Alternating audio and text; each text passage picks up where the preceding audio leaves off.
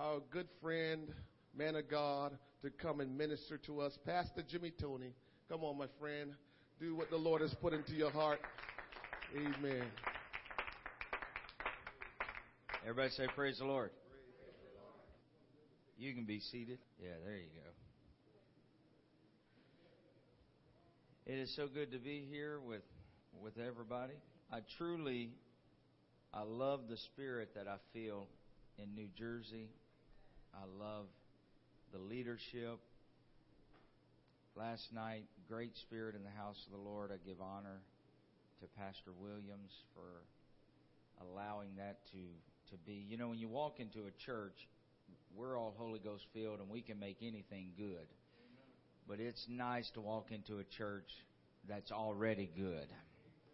And then the Lord makes it better. So I appreciate him opening up to us. I want you to open your Bibles to the book of Ezekiel. Ezekiel chapter 34. I'm going to talk for just a few minutes, just kind of from my heart. And I've got the schedule here in front of me, so we'll honor that schedule. But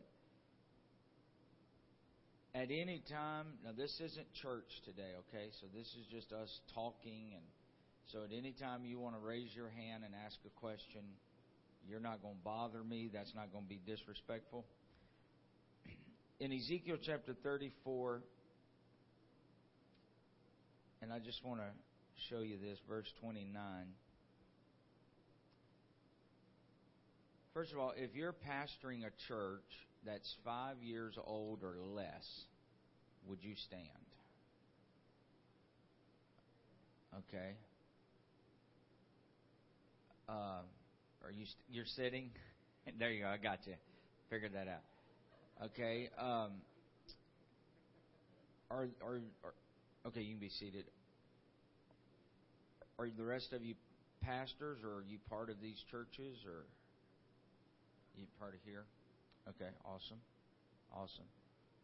Are there any pastors that are not church planters that are here right now? Okay, perfect. So we've got church planters, and then we've got leaders out of those churches. Look at Ezekiel chapter 34, verse 29.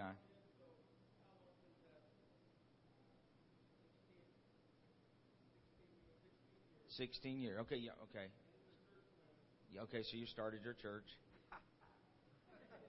Awesome. Okay, very good. Awesome. Yeah, you were telling me that last night. I remember that now. I want to, as a church planner, we're going to be discouraged enough. So I'm constantly looking for encouragement, because I'm going to be discouraged easily, because it's church planning. So I'm constantly looking for a word of encouragement. I stumbled across this just this past week.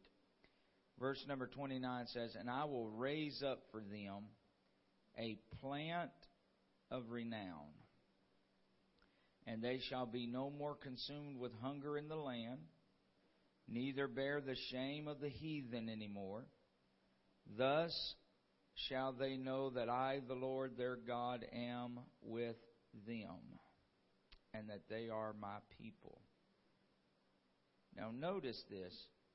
He says, I'm going to raise up a plant of renown. And when that happens, he said, there's going to be no more hunger. There's going to be no more shame. And you're going to know that I, the Lord, am with thee. And so that word plant jumped out at me, because that's what I am. I am a church plant. You are a church plant. But you're not going to remain a plant. You're going to become a plant of renown. Renown means fame, glory. In this case, it literally means the name of God. So when you build a church that proclaims the name of God, then wherever your church is being planted, there's going to be no more hunger.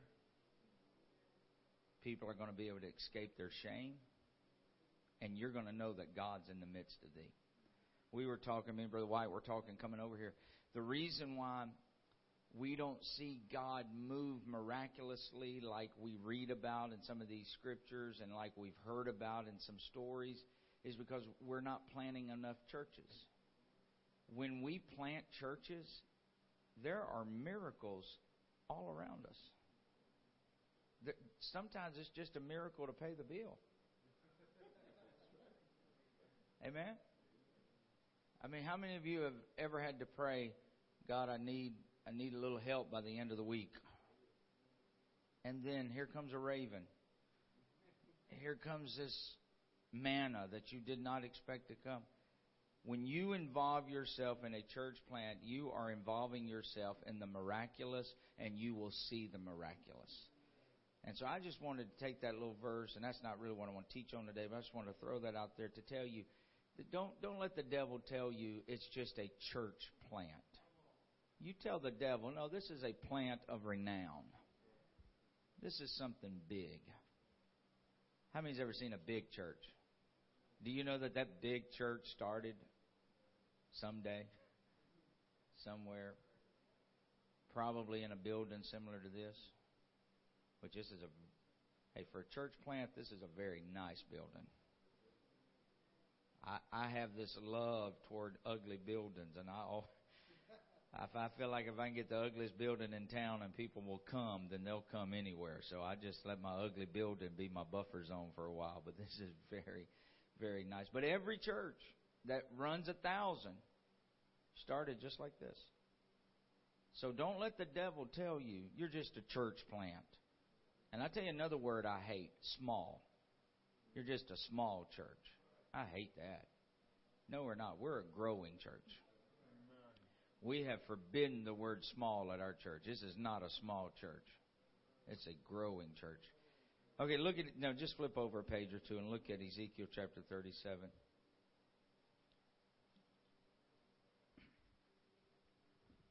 And look at verse number 10.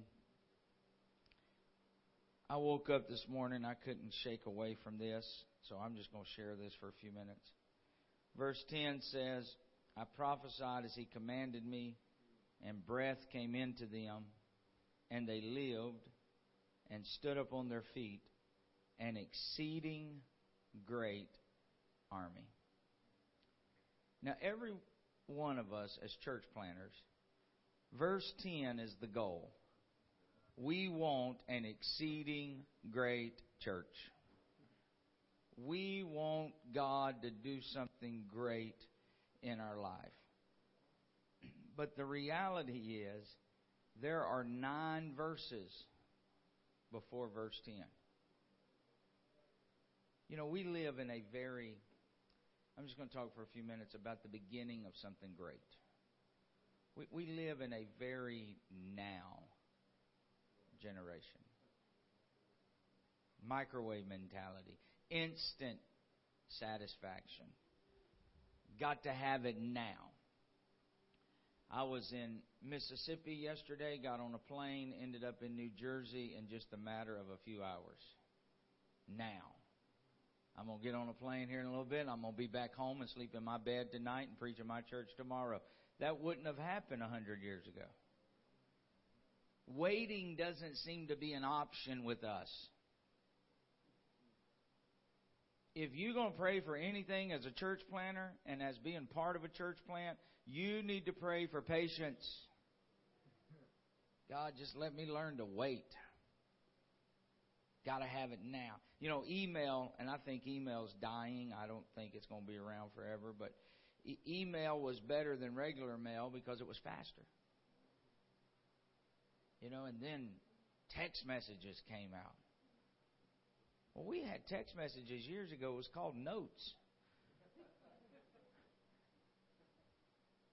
And then now you've got like Facebook and Twitter, which are instant forms of communication, updates.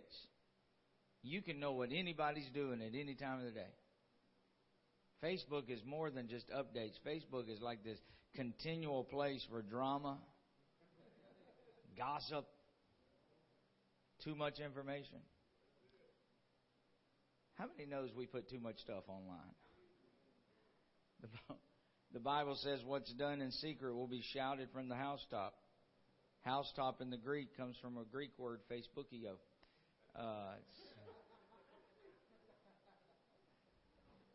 We live in a now generation. Got to have it now. People overextend themselves in credit because they want it now. Young couples get married and they look at mom and dad's been married 30 years. And they think, within 1 year, I ought to have the same house and the same cars and the same gadgets and the same toys as mom and dad because they've got it, I want it. But what you don't know is we didn't have it when we got married. How many remembers when you got married, you didn't have two nickels to rub together probably? And because of this instantaneous need for satisfaction and immediate gratification, we will look at a church, or we'll look at somebody that's great, or we'll look at a church that's great, and we'll think, tomorrow I'm going to be just like that. It doesn't work that way. You can't look at a man's ministry or even a church he pastors and then want him to lay hands on you and pray his anointing on you, whatever that means. Like the anointing is barbecue sauce that you're selling, and you can just pick it up at the supermarket. Sometimes the only way to get what other people has got is to go through what other people have gone through. Job 8:7 says, though thy beginning was small, yet thy latter end should greatly increase. I'm talking about the beginning of something great. You're in a church plant. You're in the beginning of something great. You say, yeah, but verse 10, all I see is this exceeding great army. It didn't start out like that. You can... Look at our country. Our country didn't start out the way it is today. Look at the nation of Israel. It started out with one man named Abraham and a woman who couldn't have a baby. But God said, there's a nation in you. I'm an old man and she can't have a child. And there's a nation in me. God looks at it and said, there's a church in you, a church in me. Can you hardly pay the light bill this month? There's a church in you. It's the beginning of something great. We have aborted what God has wanted to do over and over and over again because we could not see what God could see. Or because we were just looking at the end result of someone else's life, missing out, and not having the revelation that we've got to start there. So my point is this. It doesn't matter how something starts out. It can have humble beginnings. It can have simplistic roots. It can come from the wrong side of town. But if God wants to bless it, there's not a devil in hell that can stop God from doing what He is destined to do. Amen? So Ezekiel 37:10 is the goal. That's where we want to be. We want an exceeding great army. We want an exceeding great church. But there are 9 verses before that. And sometimes your breakthrough is contingent only on your ability to go through. Church planners, sometimes God doesn't give us a breakthrough, but He gives us a hard head to go through. Now, everybody say endure.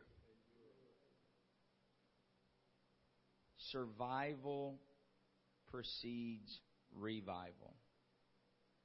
The reason why some don't have revival is because they can't ever tap into survival.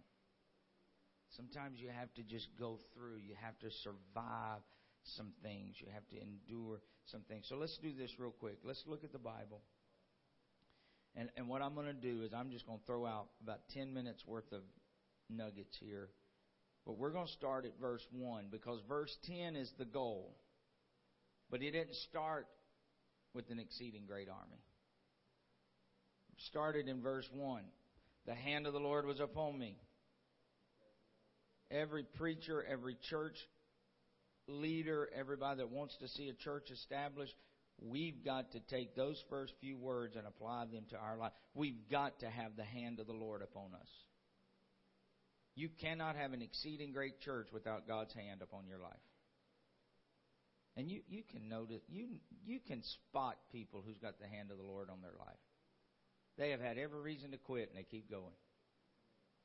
We can call that self-motivation. We can call that self-will. You can call that whatever you want. I call that the hand of the Lord. We will never be an exceeding great church without the hand of the Lord on our lives. Now look, verse 1, the hand of the Lord was upon me, and He carried me. The purpose for the hand is to not bless us with some superficial, shallow blessing. The hand of the Lord is not to make us think we're better than anyone else. The purpose of the hand is to carry us. How many of you have ever gone through something and you look back and you had to admit, had it not been for the hand of the Lord, had it not been for the grace and the mercy of the Lord, we would have been swallowed up. He carried me. No, He carried me in the Spirit of the Lord. And this next phrase is very important. And set me down. Everybody say, set me down. Set me down. And set me down. Did not drop you. Did not accidentally put you in a place. He set you down. The word set there teaches me that it was intentional, that it was on purpose, that God did not accidentally drop you. Let me just say this. You are where you are on purpose. You are not, even if it's in a valley, God set you there. The Bible says in Matthew chapter 4, verse 1, that Jesus was led up of the Spirit into the wilderness. Why is it every time we go into a valley or we go into a wilderness, we always blame the devil? I can't believe I'm in this valley. Can't believe I don't know where God's at. The devil's put me in this valley. I can't believe I'm in the wilderness. The devil's put me in the wilderness. The devil didn't have nothing to do with Ezekiel being in that valley, and the devil didn't have anything to do with Jesus being in the wilderness. God set those things up. Let's quit blaming the devil for what God's trying to do so He can get the glory out of our lives. Now look at verse 2. And caused me to pass round about them. Behold, there were very many in the open valley, and lo, they were very dry. He put me in the midst of a valley, verse 1, full of bones. There were very many of them. They were very dry. I'm talking about verse 10 is the goal. How do I get an exceeding great army? Well, let's talk about how that happens. First of all, you got to let the hand of the Lord be upon your life. You got to allow the Spirit of the Lord to direct you. You can't be afraid of the valley. And now you've got to be comfortable around brokenness. The more brokenness now, the greater the army later. The more issues in your church now, the greater the miracles you will experience. The more problems on your pews now, the greater the opportunity for God to do a miracle. The more empty vessels in your church tomorrow, the greater the opportunity for the oil to flow. See, we look at all these established churches and we think, I can't wait to get there. Don't be ashamed of your valley of dry bones. Don't be ashamed of your storefront of broken people. Don't be intimidated that it seems like everybody that comes through your door are disconnected, broken, dry. They're the beginning of something great. We do a lot of preaching about David's mighty men. I want to be a mighty man. Okay, let's look at the beginning of David's mighty men. You know where they were? Piled up in a cave. Scared to death. And the Bible says they were in debt. They were discontented. They were discouraged. But God said, what looks like a bunch of cowards in a cave are mighty men that will lay down their life for the king one day. You cannot just look at the end result and go, that's where I want to be, without also saying, I've got to go through verse 1. See, some of you right now, you're not even a church planner yet, but you're in verse 1. The hand of the Lord is just setting up on your life. That's how it happens. Some of you are in a valley right now, and you're like, why am I in this valley? Because we're trying to get to verse 10. Some of you are surrounded by brokenness. That's verse 2. But once we get to verse 2, we're closer to verse 10 than we were in verse 1. Isn't this deep?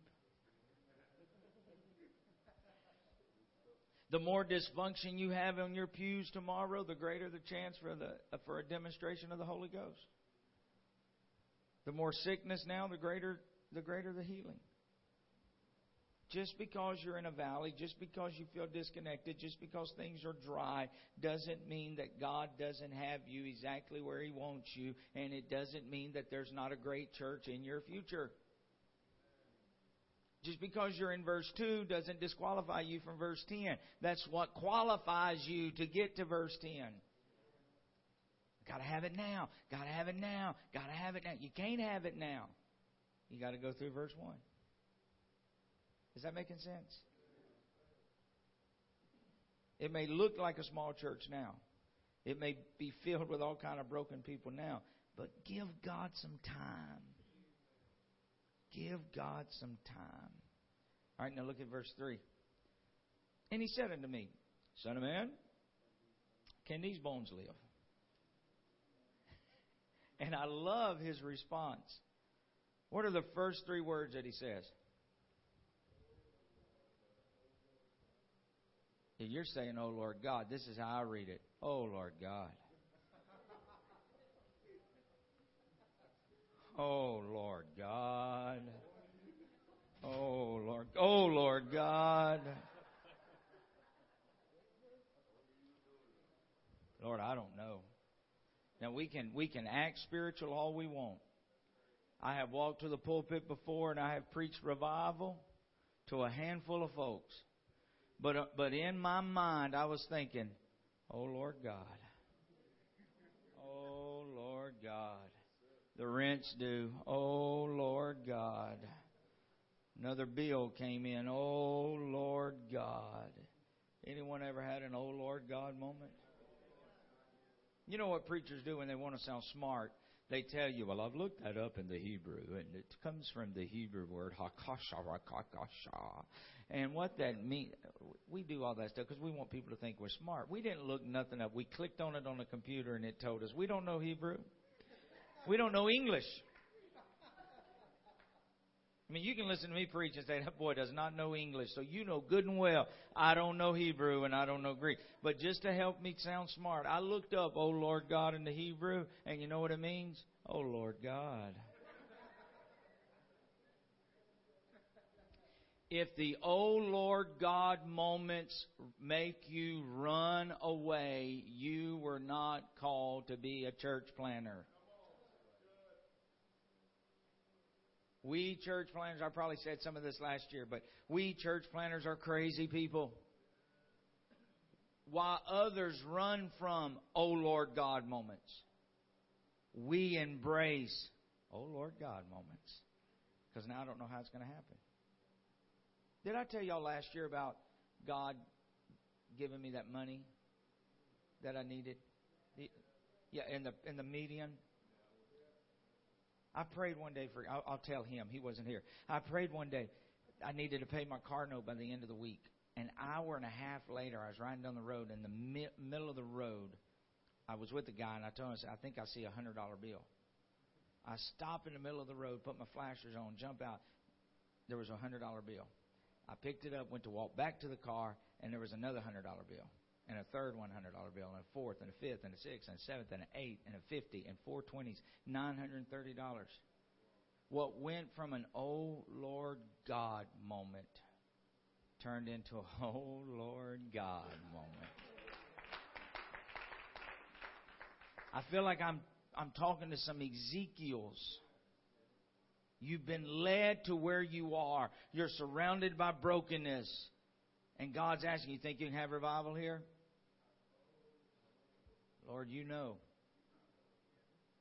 That's code for, I don't think so. Lord, I hope so. I hope so. Now, I believe that Ezekiel 37 is really a prophetic passage of Scripture about the Holocaust. I believe God showed Ezekiel World War II. I believe that God showed Ezekiel all the graveyards and all the mass graves and all the Jews that were being slaughtered. And all that Ezekiel saw was just boneyard after boneyard after boneyard. And it was right after World War II that the nation of Israel became a nation. And they stood on their feet, an exceeding great army. So while I believe it's really referring to that, but I do believe there are some spiritual applications as well. And here we are trying to get to verse 10, an exceeding great army. But we got to understand all this other stuff is part of it. Now let's get to verse 4. He said unto me, prophesy upon these bones, and say unto them, O ye dry bones, hear the word of the Lord. You cannot have an exceeding great church without a preacher preaching. Now I'm going to tell you something. Anybody can preach General Conference. Anybody can preach Because of the Times. Anybody can preach these big meetings because there's energy there. There's excitement there. You can say something so shallow, and there's going to be somebody in the audience, wow. Oh, my. Twitter that. Hashtag wow. You didn't say nothing. You just worked some Pentecostal cliches in. A new devil for a new level. Oh, my God.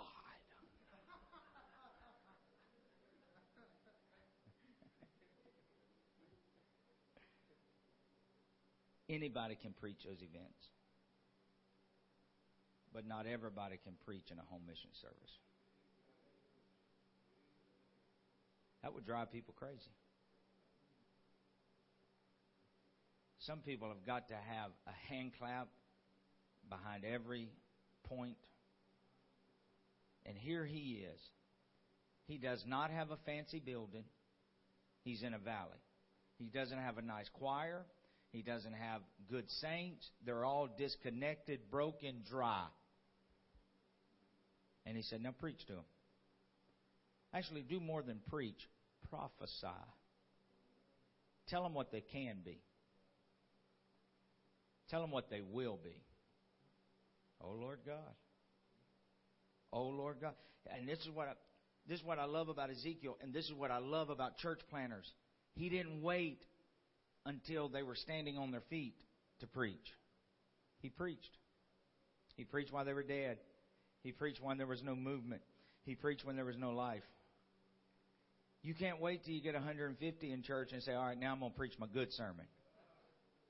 You got to preach your good sermon this Sunday. And if you got your good one ready and only 5 people show up, don't can the good one. Preach that good one right then. And then give it 6 months because those 5 are probably going to leave and somebody else is going to come in and preach that thing again. Don't you dare walk to that pulpit and go, it's just a brokenness, it's just this, it's just this issue, it's just that issue. I can't preach here. Then you're not a church planter. Church planters can look at deadness and go, there's going to be life here.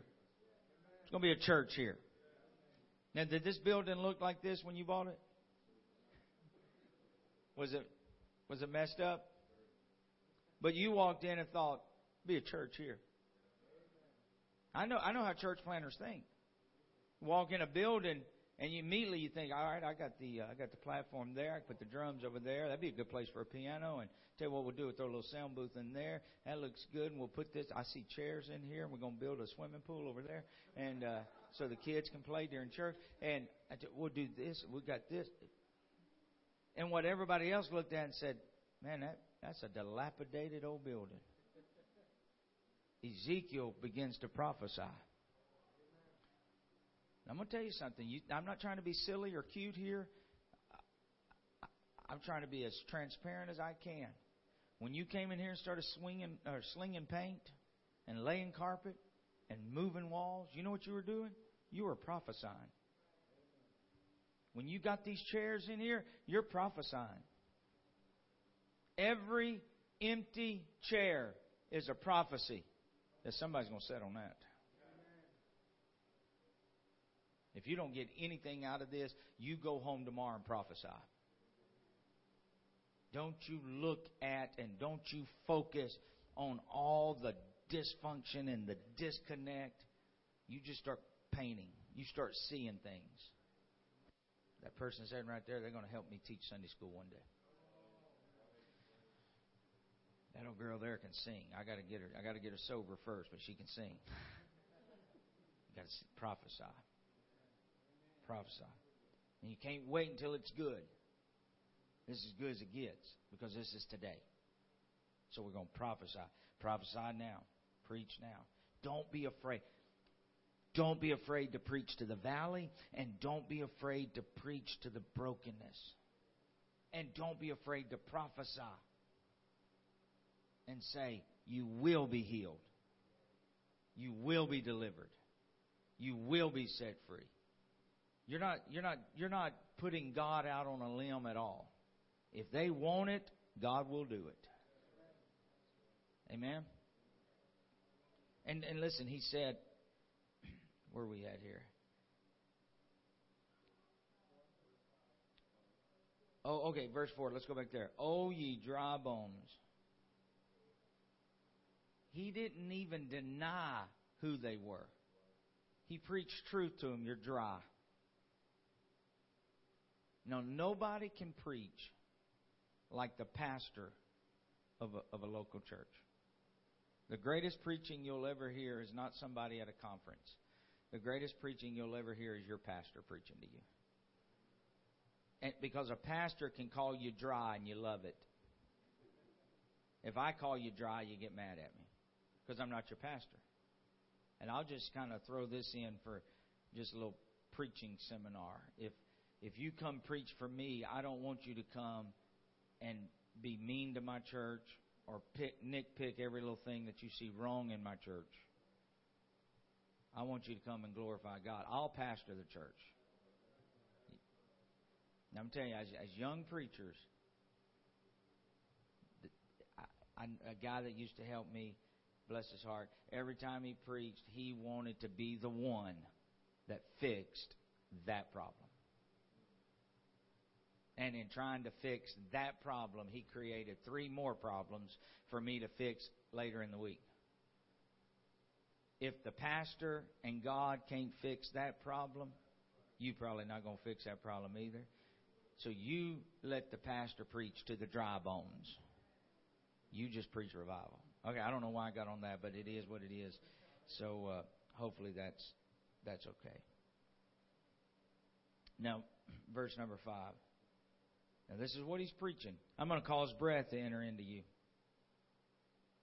You're going to live.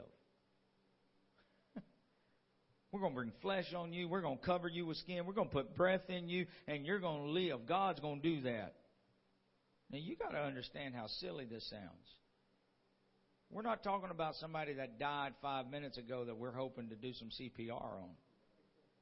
We're not talking about somebody like Lazarus who's been dead a few days that still stinks. We're talking about something that has died, dissolved, and the only thing that's left are fragments, bones, pieces of what could have been. And he says, preach life to that. I hope some of you go home tomorrow and preach life. He's preaching about breath when there isn't even a body yet. You got to preach a balcony into existence when there's not a balcony. Go nail a chair on the wall back there and just say, that's our balcony. Put a chair on the wall. You got to preach things into existence. You got to preach things into existence. We walk by faith and not by sight. Amen? Sometimes you've got to be willing to say, I know where we are. We're in verse 5, but we're almost to verse 10. We are almost at that exceeding great church. All right, let's hurry up here.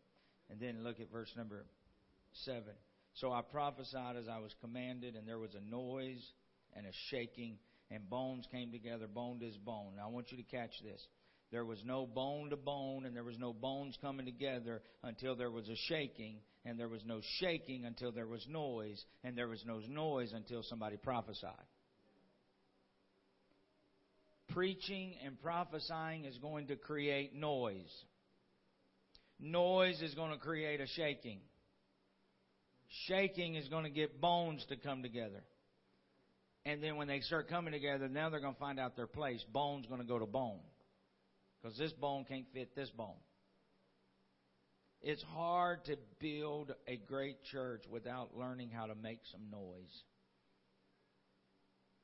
Amen? Brother White was it Brother White? Who was asking me last night about worship? He may not be here today. It was the gentleman I rode with last night. What was his name? Brother Hendricks. Yeah, he was asking last night. He said, we're a new church. Our church is quiet. How do you create that? And I told y'all last time I was here about me doing the cue cards and, cue cards that said clap, and I would hold it up when I wanted people to clap. And that sounds silly, but it works. But here's other little things that you can do while you're preaching. Just say stuff like, "Boy, that would have been a good place for somebody to say amen right there. Man, y'all missed a good..." I tell you what I'm going to do. I'm going to say it again, and y'all just say amen right there. And do it with a smile on your face. Don't make them think you're chewing them out. Don't make them think they're dumb for not doing it. Just kind of tease with them a little bit, and while you're preaching, go... Now, this I've done. If I've done this once, I've done it 1,000 times while I was preaching. I put the microphone down. I run off the platform to the front row. Now, that's good preaching, Pastor. I needed to hear. That's good preaching. And then I'll run back to the microphone, and I'll say the same point over. And if nobody does it, I'll put the microphone down. I'll run back to the front row. And there's got to be noise. We are Pentecostals. Now, I don't know what your desire is, but my desire is not to build another church like the denominational church in my town. Okay, I don't want to go sit at their feet and learn how they do it, because they're not even in the same business that we're in. We're not here to attract a crowd. We're here to get broken bones and broken lives put back together. And so... just, create that. Push that. Again, it's time. It's process. But if you're at verse 1, don't try to get them making noise at verse 2. We're not there yet. But once we get to verse 7, now let's make some noise. The last thing we need is a quiet church. Amen? Did I skip 6? Oh, I threw it in there real quick. I skipped it because I can't say that word, sinews. So he says, we're going to take these bones. We're going to put skin on you. We're going to put tendons in you. We're going to put muscle on you. And there's no body yet, but he's preaching it. We're going to have a church here. One day we're going to have a youth group. Then one day we're going to have an assistant pastor. One day we're going to have a full-fledged Sunday school program. One day, that's all he's doing there. That's all he's doing. One day this thing's going to be operational. One day we're not going to be in this building. Don't fall in love with this building. We're going to love this building right now, but this isn't our final home. We're going to move on. There's other stuff here. And when you start hearing noise, and when people start responding to that, understand bones are coming together. I think some people call that the momentum. The big mo. Verse 8. And when I beheld, lo, the sinews and the flesh came upon them. While he's preaching, when there's noise. Now, how many of you remember when you started your church, you left church, and you felt like, man, that wasn't a Pentecostal service? Anybody know what I'm talking about? I mean, you're up there, you're screaming, and they're like, why is he so angry today? And so you figure it out and you go, okay.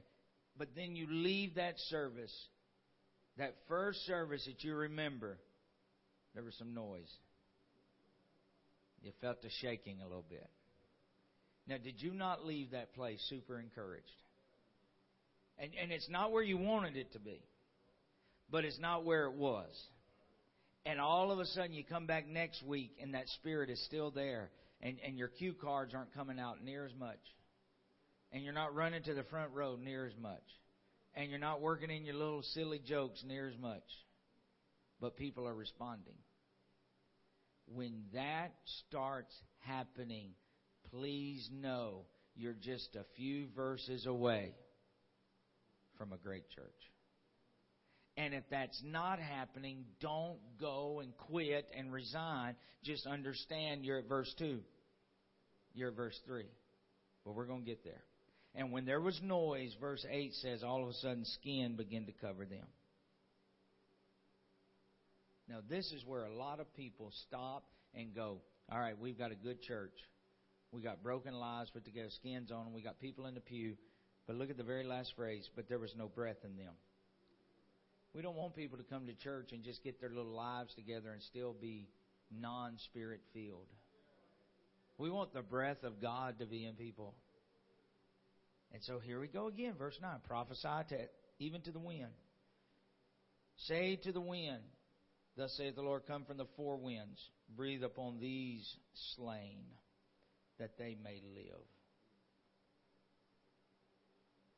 So when you get some people coming, and you've got a group of people coming, don't be afraid to get up there and begin to say to the wind, blow on us today, God. Fall on us, Holy Ghost. Teach us. So verse 10, here we go, we're there. I prophesied as he commanded me, and breath came into them, and they lived.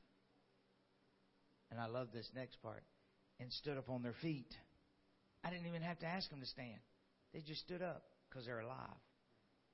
When life enters into a church, watch how people start standing.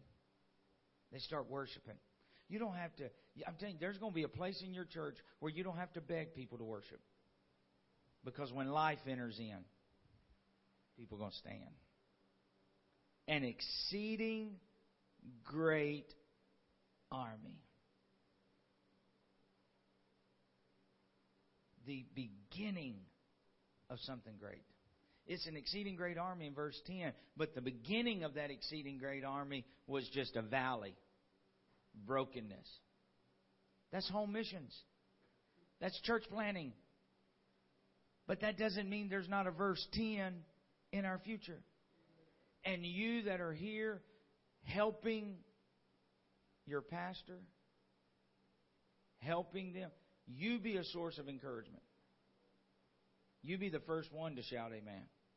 You be the first one to get that noise going. You be the first one to get that spirit moving in there. We're talking about planting a church. This is planting a church. This is allowing God's hand 16 years ago to set upon you and to lead you and to set you around brokenness. That's planting a church. And then not leaving when God says, hey, you think these can live? Oh, Lord God. Oh, Lord God. Oh, Lord God. And listen, there's going to be seasons. We just had a revival Easter, Friday, Saturday, and Sunday. Oh, my word. It was the most unbelievable revival our church has ever experienced. Within just those, the first night, I think we had 5 get the Holy Ghost. And these ain't 5 people off the street. These are people we've been working with. So we were, whew. Then the next night, I think we had 2 more get the Holy Ghost. I think the whole weekend we had like 9 or 10 get the Holy Ghost, and we baptized 7. It was unbelievable. I had just one family coming in. My God, it was awesome. Within 2 weeks, all hell broke loose. That one family totally quit coming to church. Won't answer my phone calls. Won't answer the door. Just will not come to church. After God gloriously filled them with the Holy Ghost. The one family that we've been working with, oh my word, you talk about it. We're still trying to patch them together.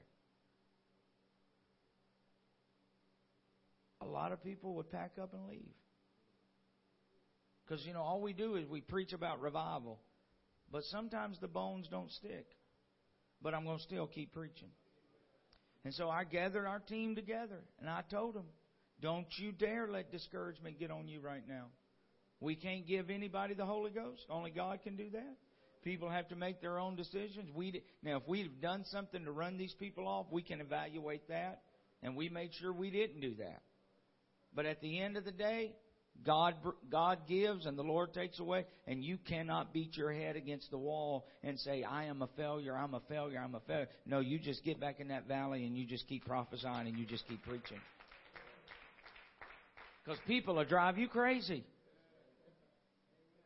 Now let me read a few more verses and we'll switch gears. Verse 11. Then he said unto me, Son of man, these bones are the whole house of Israel. Aha. It's making sense now. And then I love this.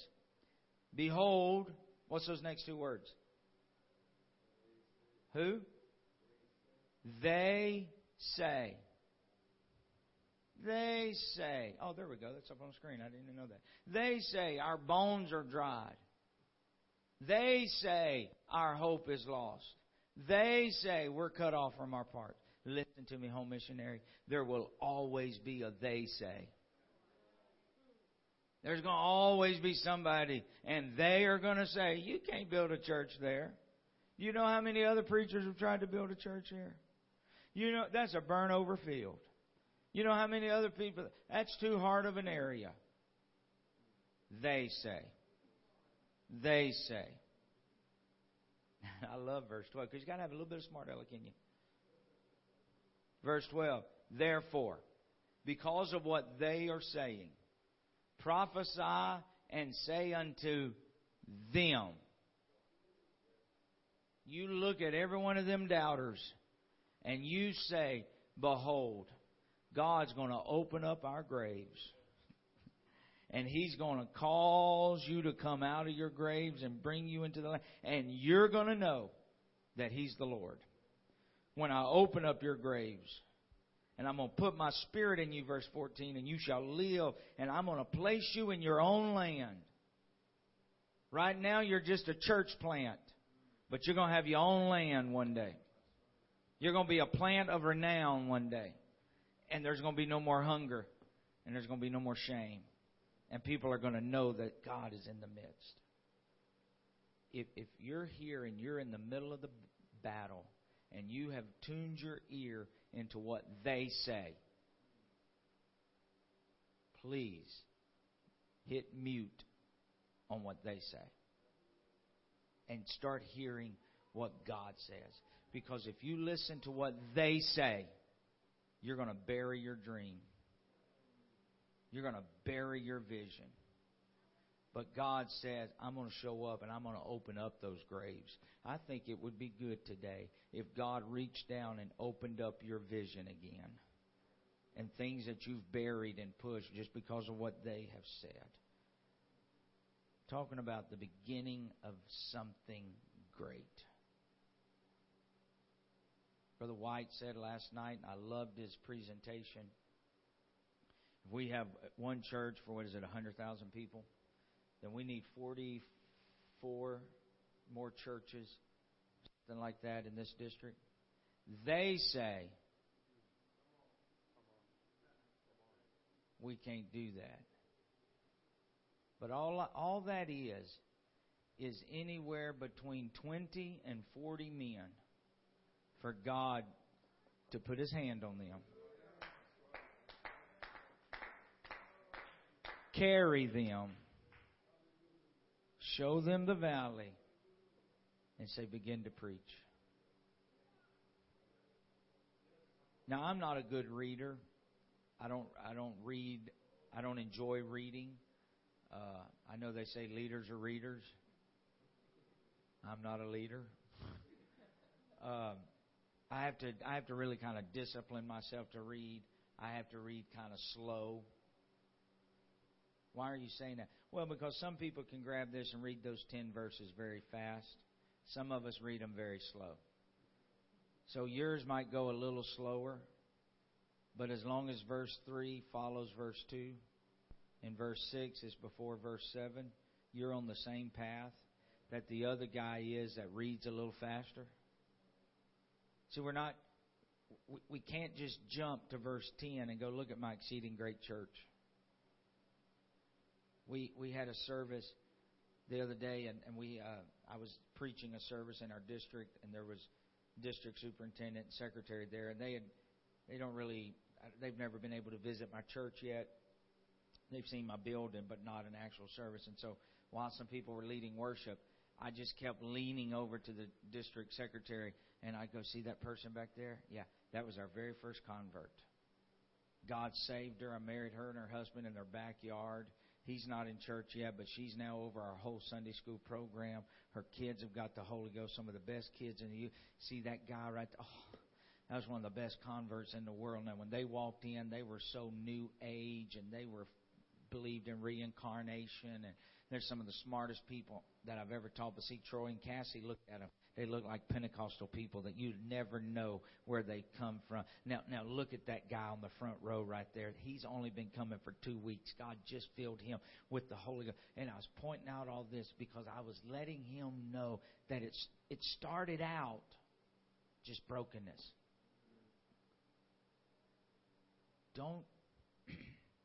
Don't despise the brokenness. Okay, I don't know why, I just feel this in my spirit to keep going back to that. Don't be ashamed of the people that God's given you to work with. And you don't need to explain those people to anybody. In other words, if Brother Bernard comes and preaches for you, you don't need to try to explain to him. Now, Brother Bernard, the reason why they look like this is because, you know, they're new, and you don't need to worry about that, because anybody with sense will know it's a valley full of broken bones. But you're preaching and you're prophesying. And anybody that don't have sense, they say. And we're not worried about they say. We preach to them too. No, this is the house of God. It may look like a valley of broken bones right now, but this is an army. It may look like a storefront right now, but this is a great church. It may look like a bunch of drug addicts right now, but there's preachers that's going to help us start churches sitting here right now. They may look like a bunch of new age people right now. They may have all these issues, but that guy's going to be on our platform singing in a few months. When Troy walked into our church the first time, had him a full-grown beard, had a pistol. Kentucky is an open carry state. Walked in with a gun. I thought, if I've ever been motivated to preach good, today's the day. And I had one man come to me and say, hey, you need to tell him that he doesn't need to bring that gun to church. And I just felt a little check in the Holy Ghost. Don't mess with him right now. Everything's fine. And so I told that man, no, we're not going to say nothing. I don't know anything about him. But there's something good in that guy. Start teaching Bible study. Pentecost Sunday. A year or so, 2 years ago now maybe. I wasn't even there. And we're going to talk about that in the next session about developing a team. Because it's not God's will for the pastor to feel like he has to do everything. And it's not God's will for the church to believe that the pastor has to do everything. If you do that, you're going to always have a church of about 60 folks. I wasn't even there. And somebody else was preaching, and Troy got the Holy Ghost that day. Troy was singing on our platform last Sunday. I mean, loving God. His wife's full of the Holy Ghost. They got a beautiful baby girl that's going to only know Pentecostal lifestyle. Now she's pregnant with another kid. And church is growing. We're about to add 2 feet to the church. But it started just with some broken lives, broken theology, believed in reincarnation. Those broken bones are an exceeding great army that you just have to walk through the valley with. I hope that would encourage you today. Go home and preach and prophesy and talk to those dry bones. Okay, we've got a few minutes. I know we're going to do some questions and answers at the very end too. Is it okay if we even do some of that now? Because to me, that if we can, iron sharpens iron.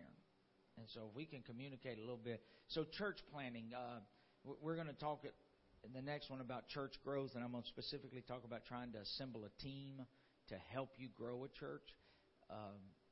But any particular questions on just church planting? Anything in that? Any comments or testimonies you want to share? Last year you talked about setting out a certain amount of chairs or not setting out a certain amount of chairs. So I did it this past Thursday. I said, you know, I'm setting out an extra row this Thursday. And everyone came in and looked around and was like, why this place looks so cluttered? But I set out some extra chairs, thought about Jimmy Tony. And God blessed us Thursday, and every chair that we set out extra pretty much was all filled. And so as you talk about prophesying, as you talk about, you know, seeing things before they even happen and doing them, God will bless it. And so I just want to let you know that something from last year that you said, bless me this year. Now, I may have said this last year, too, but to be fair, there's other times that I have taken chairs out because I just knew it was going to be a low Sunday. And somebody snuck in on me one time, and I was taking chairs out. They said, what are you doing? I said, oh, we're going to be a low day. I said, that's not faith. I said, no, that's reality. I'm telling you, my phone's been ringing. People ain't going to be here. Well, why are you taking chairs out? Because I don't want us to leave thinking the building was empty. We're manipulating these people. and so, man, I took out about, I don't know, maybe 20, 25 chairs. And sure enough, we had a much lower crowd, but nobody in their mind, they didn't even realize it. So I started out by saying this. There's so many chances to be discouraged as a church planner. Eliminate as many of those as you can. And, no, we don't want to keep taking chairs out. We want to do what Brother Wyatt said. We want to add chairs. But there's good Sundays and there's bad Sundays. I put on Twitter this past week, sometimes all we talk about is the good Sundays. But we, as home missionaries, we have bad Sundays too. And sometimes other home missionaries need to hear that you have a bad Sunday. We had our lowest crowd in probably a year and a half this past Sunday. Summertime. I mean, I can account for where everybody was, but it's just one of them Sundays. So I put on Twitter, lowest crowd of the year. Home missions is like a roller coaster ride. One minute you're going up, next minute you're going down. Just throw your hands up and enjoy the ride. Scream a little bit. Vow you'll never get on it again, only to show back up next Sunday. Amen? And so, I put on Twitter last week that I said, I feel like I probably preached the worst sermon since the merger. Maybe Azusa Street. There's just going to be Sundays like that. But you cannot go home and dwell on that. It will drive you crazy. Okay, any other questions? You had talked about Troy and how he came in and how he looked, and sometime as a church planner, wanting to get people activated. And I know you spoke about it last year. I wasn't here, but, I listened to the tape. And just getting them activated if they want to sing. I know, like, the platform itself is for those that have been discipled. But for those that just want to be a part, what do you do? I mean, was he discipled or was it just... Yeah, okay, that's a great question. Now, I can tell you what I do, but that doesn't mean that that's what you should do. It's just a way. It's not the way. And when I went and started my first church, I did it totally different from the way I'm starting my second church. And the reason that is because I'm 15 years older, had more experience, had a team with me the second time, and I wasn't just by myself. So, again, I can tell you how I did it. I can tell you how I'm doing it. And then you just have to kind of put that in a pot, stir it up, come up with your own recipe. I do think, and I know I talked about this last year, but I do think discipleship is very important. There's got to be some level and some intentional purposes of discipling people. Okay? I'm hoping to one day have what I feel like would be a good discipleship program on DVD that is very generic. In other words, it's not just designed for my church, but it would be designed for any church. And then that would be one less thing that a pastor has to study for. He could just have somebody over at his house. They could watch a 45-minute DVD. They could have handouts. They could have talking points and could go through that. But yes, Troy, to answer your question about Troy, Troy immediately, I say immediately, it was probably 6 months of just coming to church, and then he enrolled in our discipleship program. And now Troy has went through all 4 levels. He has committed his lifestyle to that of the church. And you know, there I teach 4 things to new converts. I teach that, first of all, there's the priority of Scripture. So if Scripture teaches it, we have to obey it. There's no give or take. So the first thing is the priority of Scripture. Second thing is principles of Scripture. Because there's some things that the Bible doesn't say, thou shalt not do. But there are principles in Scripture that would teach us we should not do this. So, and then there is the pastoral preference. There are some things that just as a pastor of this church, this is how I want to lead, and I'm going to ask you to do this. Now, you may go to another church just like ours, and their priority of Scripture needs to be the exact same thing as us. Even their principles in Scripture, they need to run parallel. Their pastoral preferences may be a little different. He may not care if you do this or do that in order, whereas that just may be something I don't want to do. So that's number 3. And then the 4th thing is a personal conviction. So you've got priority of Scripture, you've got principles of Scripture, you've got a pastoral preference, and then you've got to have some personal convictions. So as I was teaching that to Troy, all of that started making sense to him.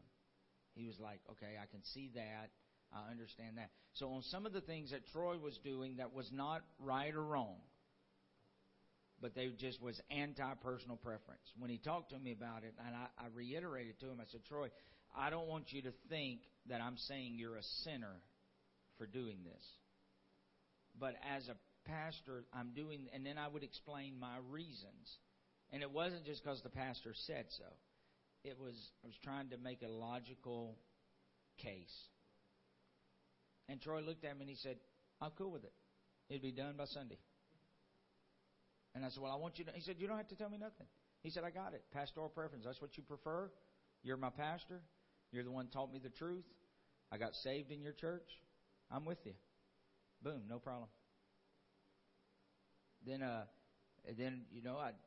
he said, you know, wanted to maybe... My wife wanted to start using him a little bit singing. And so I pulled him aside. I said, Troy, I need to talk to you about your tithing. Because in order to do this, I need you to tithe. And he said, oh, I tithe.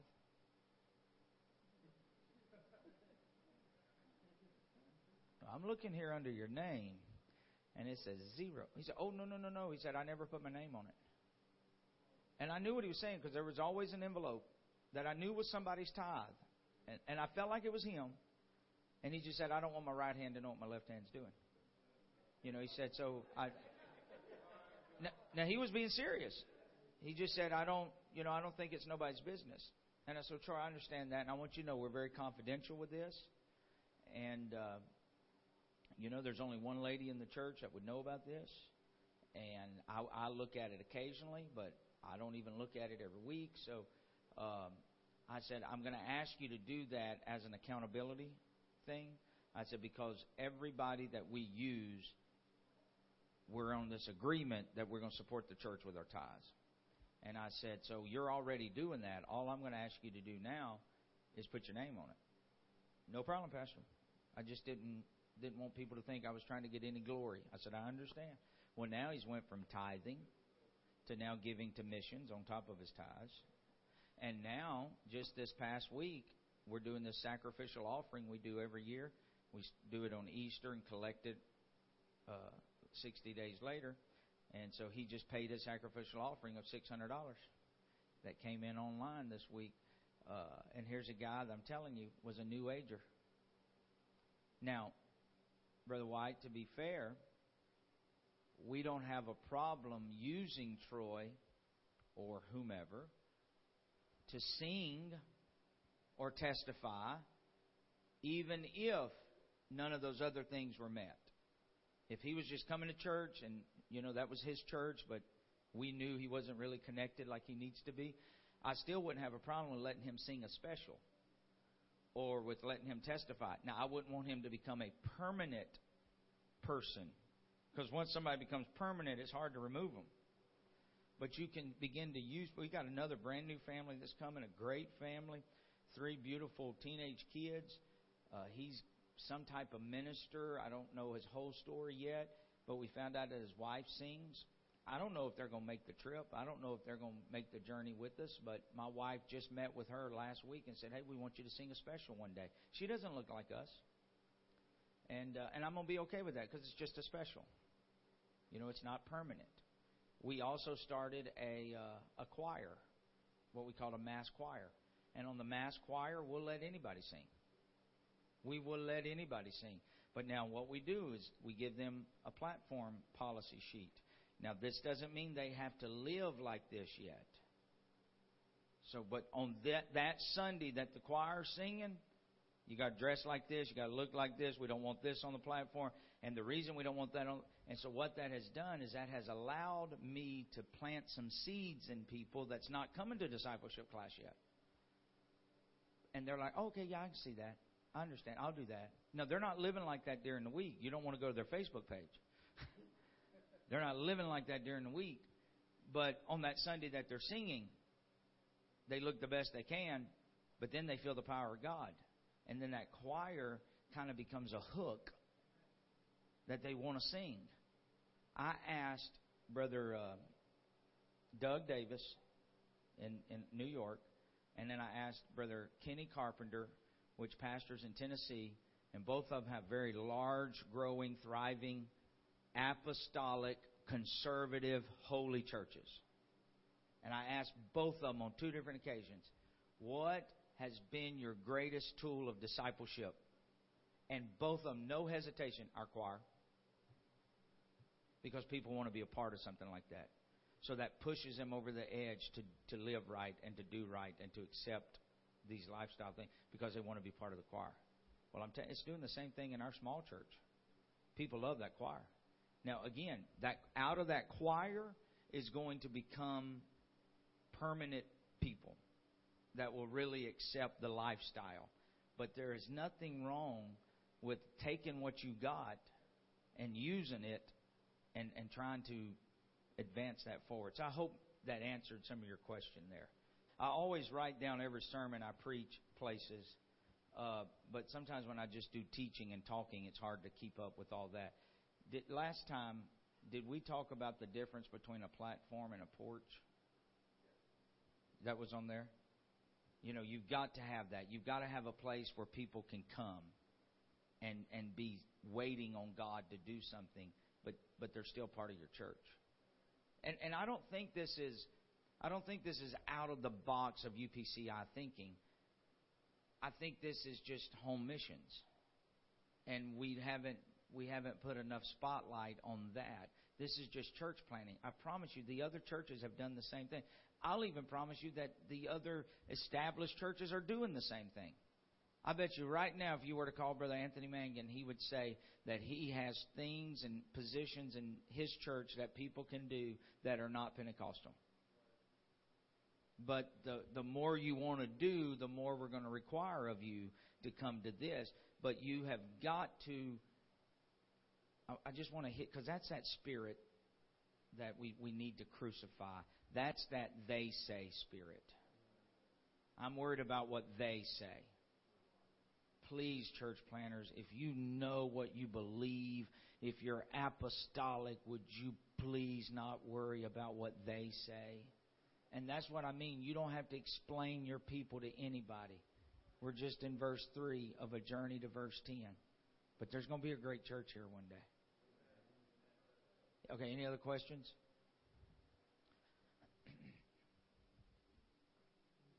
Thank you very much. So praise the Lord, everyone.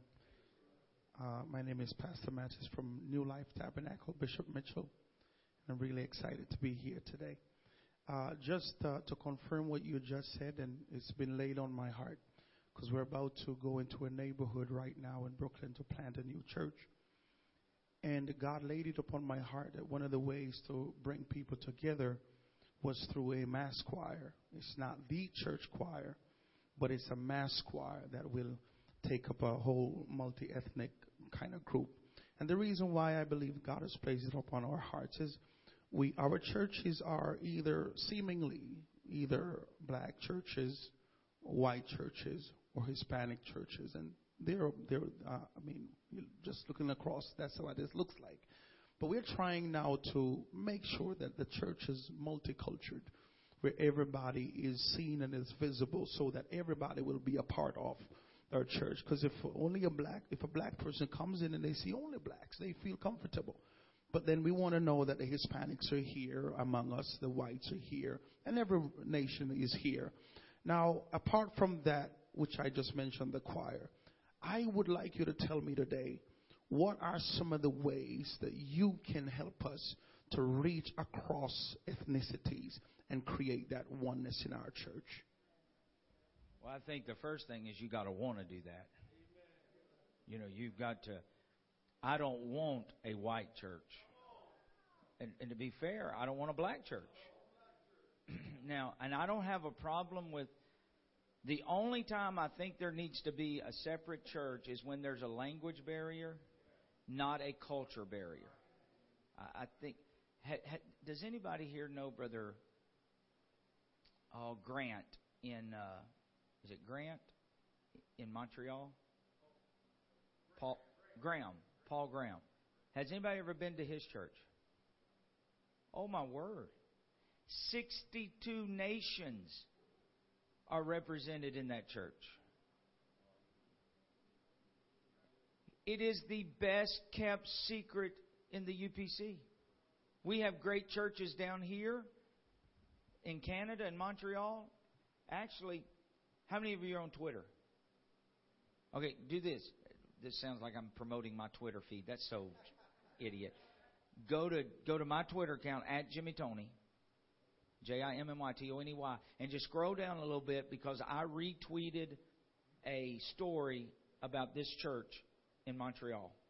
And it's a news clipping from Montreal, Canada, that will kind of just show you their church and the ethnicity of their church. But I think one, brother, just to answer that question, one, you have to want that, and then two, you have to foster that. You have to, and our choir has done that. We have Congolese in our choir. We have African Americans in our choir. We have Hispanics in our choir.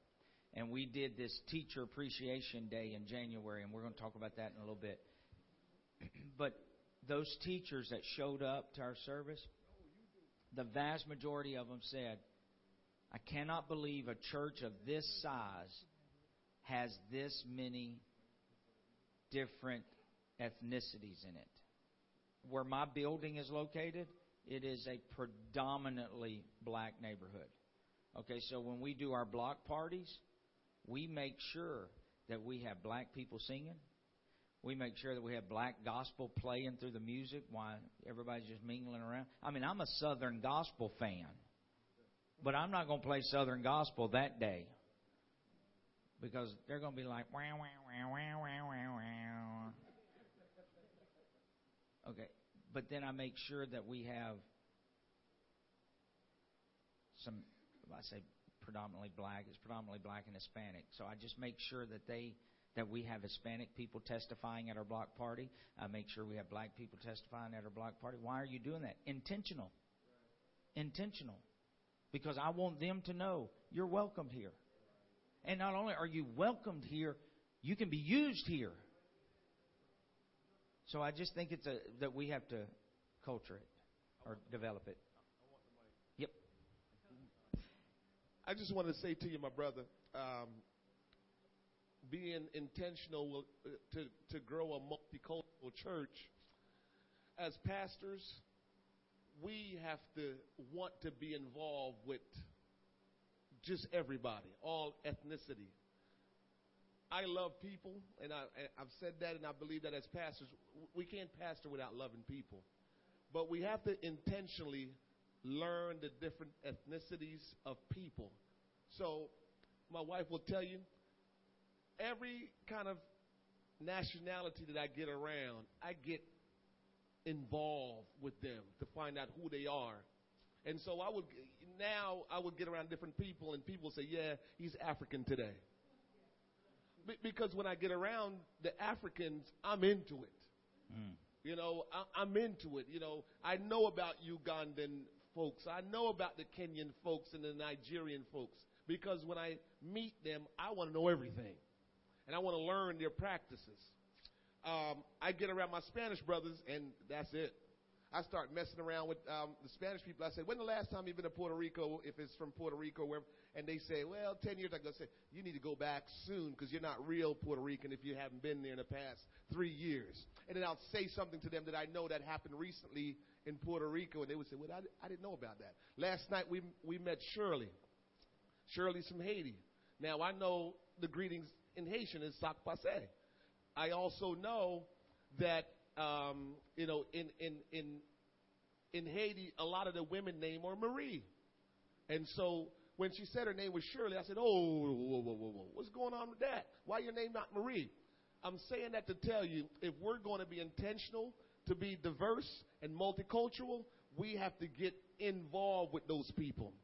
And when we get involved with them and they know that we care about them personally, it's great when we're making sure, you know, we do things intentional to say, here is, you know, our choir, this is what it looks like. We want to do that. But people also have to know that you're not putting on. They have to know that you're not just doing it for doing its sake. They want to know that this person really like who I am, like my culture. Because to begin with, people are always uncomfortable thinking other people don't think good of their culture. So until they can feel like you're genuine in caring about my culture, they won't give you much there. And when we can do that, intentionally get involved with people's culture, then will we see it in our churches, because people know, oh, he's for real. He's for real. That's very good. And you practiced that last night. I was going to mention that if you didn't, just the way he connected with that girl from Haiti. You know, I mean, that to me, that was just, he that winneth souls is wise, you know. And so that was just very wise, because it immediately let her know, oh, he knows something about who I am. Well, that's what people want. People, you know, you've heard the saying, people don't care how much you know until they know how much you care. People just want to be loved. And at the end of the day, it really doesn't matter what the color of their skin is, what their culture is. Jesus died for all of us. And I'm glad my church didn't turn a cold shoulder to me when I showed up, because I was just some little poor country boy, you know. So any other questions? If not, we'll take a break here. We're running just a few minutes over. All right, very good.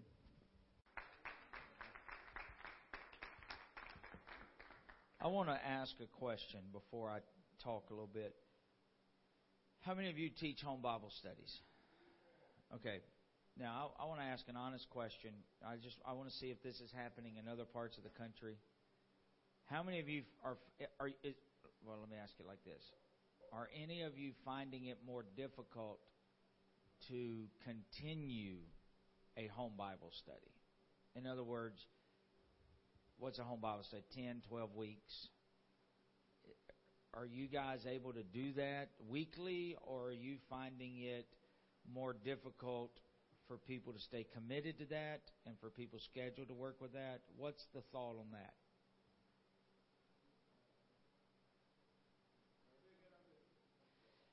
Obviously, we believe in teaching home Bible studies. I say this everywhere I go. I don't believe you can build a church without teaching home Bible studies. I think you have to do that. Let me just say what I'm seeing, and you can either agree or disagree. But what I'm seeing in our church and in our city, and we're not a small town, but we're not a large metro area like this would be. But it's becoming increasingly difficult to keep people committed to a long-term Bible study. And that's not always their fault. Sometimes it's my schedule. Sometimes it's just life. But like I'll teach a Bible study for about 3 or 4 weeks, and then it's like we take a week or two off. And then we try to come back, and then we take 3 or 4 weeks off. And then, you know, it's just kind of falling through the cracks. And don't agree with me just to agree with me, but does anybody else see that trend and have that concern? Okay. Does anybody have an idea of how we can fix that? Because here's my thinking. We're either going to just keep doing it and not get any results, or is there any way we can tweak that process to try to get results? Because when home Bible studies... Okay, go ahead. I think it depends on people. Some people are willing to learn and some others don't. Like we were talking about that some people have only one gear, and then we just to adjust to the way they are. I like that. I think when home Bible studies first came out, when they hit the scene about 30 years ago, maybe 35 years ago, I think it was a different time in our country. It was things were a little slower, and I think it really was a niche. What I'm just wondering is if there isn't another niche that we can do that would have the same impact for the next 30 years that the traditional home Bible study has had for this 30 years. One of the things I see our pastor do, our bishop do in our church is after a few meetings with those who are interested in home Bible study, what we do, we have a service every Tuesday night at 8 p.m. for general Bible study. But then prior to that, between the hours of 7 and 8 p.m., then all those who have been taught a Bible study or involved in Bible study would show up within that hour. And what that eliminates a great part of having to go or send anybody to them. Because for that hour, all they'll be dealing with is basically the same things, doctrinal principles and what we believe. So within that hour, before the general Bible study, everybody who has ever been in a home Bible study would be there. All right, very good. You know, one of the things that I'm wanting to do, and again, this would just be for my local church, but we have 4 core values at our church: discover, experience, connect, and empower. So our 4 levels of discipleship, which I emailed out to you as well, our first level is called discover. Our second level is experience, connect, empower. So what I'm thinking about doing is writing a Bible study and getting a professional chart made. And it'd just be 4 lessons. Discover. And the first lesson would be just discover God.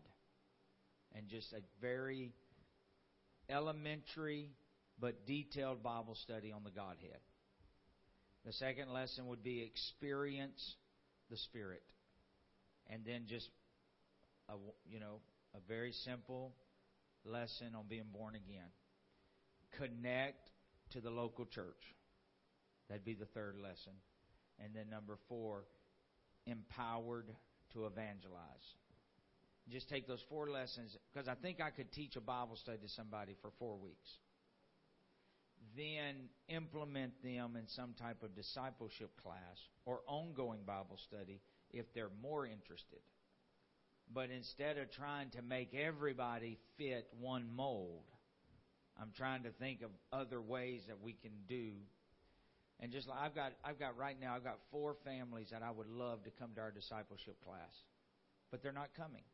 They're not going to come to church another night of the week. And instead of me trying to force them to do something they don't want to do, I think the material is so important that I'm going to record our discipleship program. And then I'm going to give them a DVD of it and just say, will you at least watch it at home?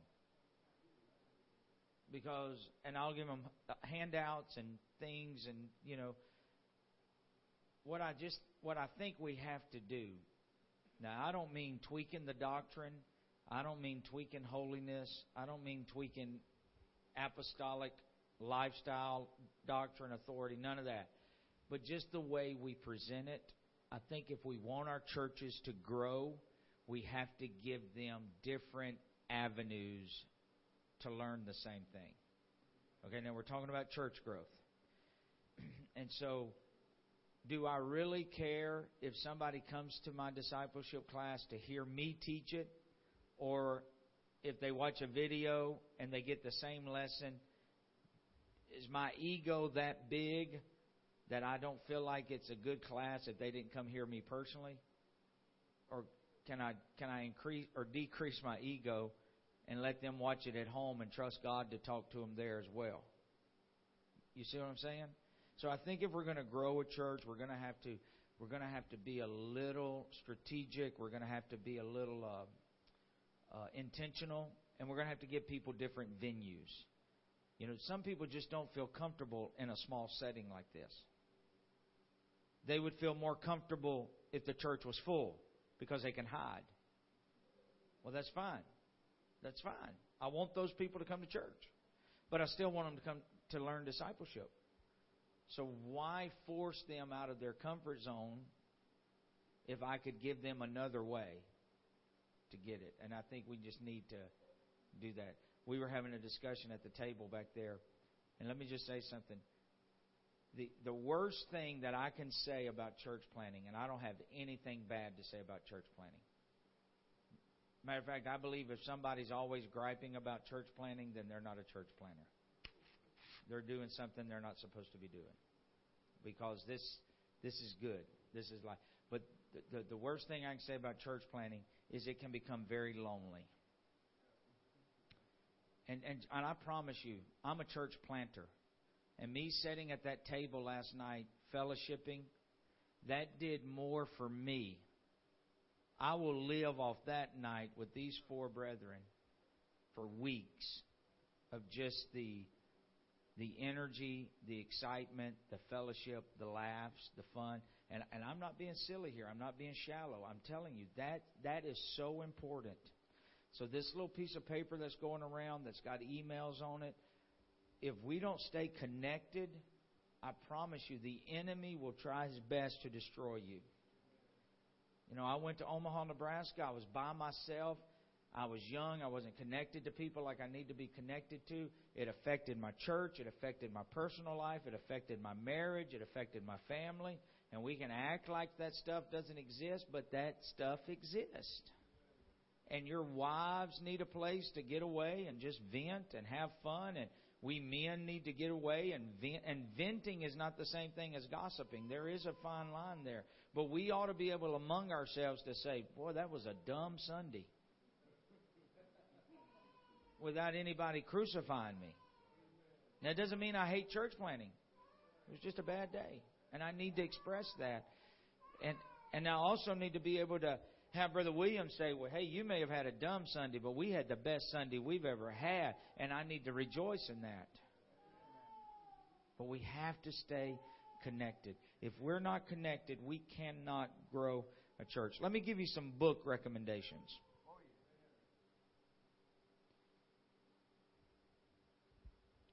I'm going to read just a little bit out of one of the books before I tell you what it is.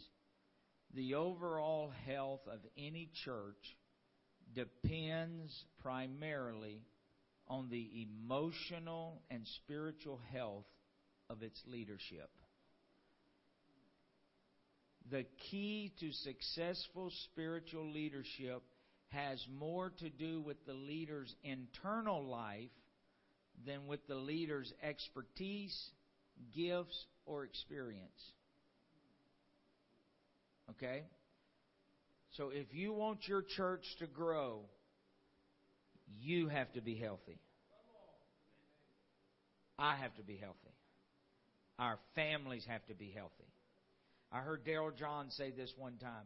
He said, if there is a crack in the dam of your marriage, pastoring will never fill that crack. It will expose that crack. And then guess what's going to happen? That wall is going to break eventually. Okay, so if we're not emotionally healthy, so the name of that book, let me get there and tell you that.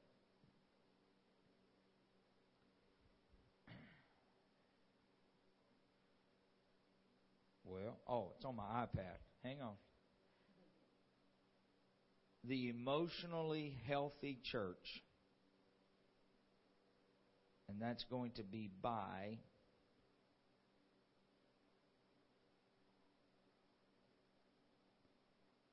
Peter, let's see if I can say his last name, Scazzero, S-C-A-Z-Z-E-R-O.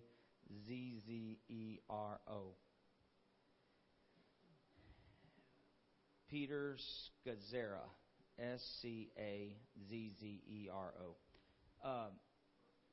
Peter. Now that book is, it's not anything that's going to make you run the aisles over. I read it on an airplane. And I promise you, I wanted to ask the pilot to land, and I wanted to go back home, and I wanted to beg my wife to forgive me for being an idiot all these years. So it'd be a good book to kind of hit you kind of where you're living. Number two is a book called The Blessed Life by Robert Morris. Robert Morris is a probably the best way to describe him would be a charismatic preacher. I would think he's spirit-filled.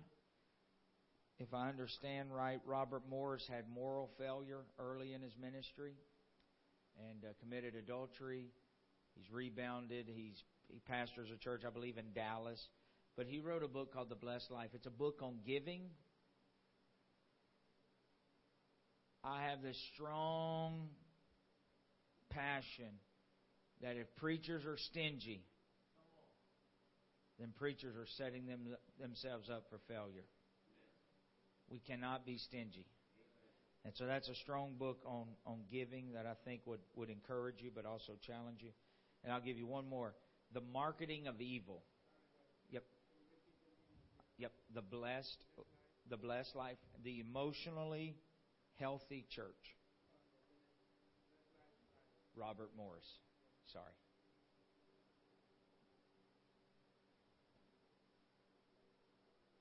And then The Marketing of Evil. Has anybody read The Marketing of Evil? Oh, my word. Class is dismissed. Go read The Marketing of Evil. Okay, let me see if I can get you his name. Ted Kripillion, I believe. But hang on, I'll tell you.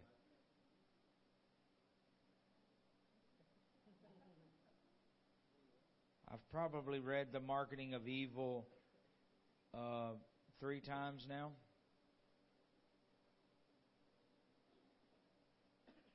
I'm sorry, David Kupelian, K-U-P-E-L-I-A-N. Now this is a Mr. Kupelian is a journalist, maybe for the Washington Post. He's a Christian type guy. This book is written from a Christian angle, but yet it's not really a Christian book per se. He just talks about how the world has marketed evil for it to not look like evil. The very first chapter is on the subject of homosexuality. I think this book was originally written 18 years ago. You will think that it is as prophetically fulfilling as anything that you will have ever read. I mean, he nails it that this is what's going to happen. This is how they're going to do it. And so if you're a preacher and you can't get 10 sermons out of that book, then you need to read it again because you're missing some good stuff there. So maybe those will help you out.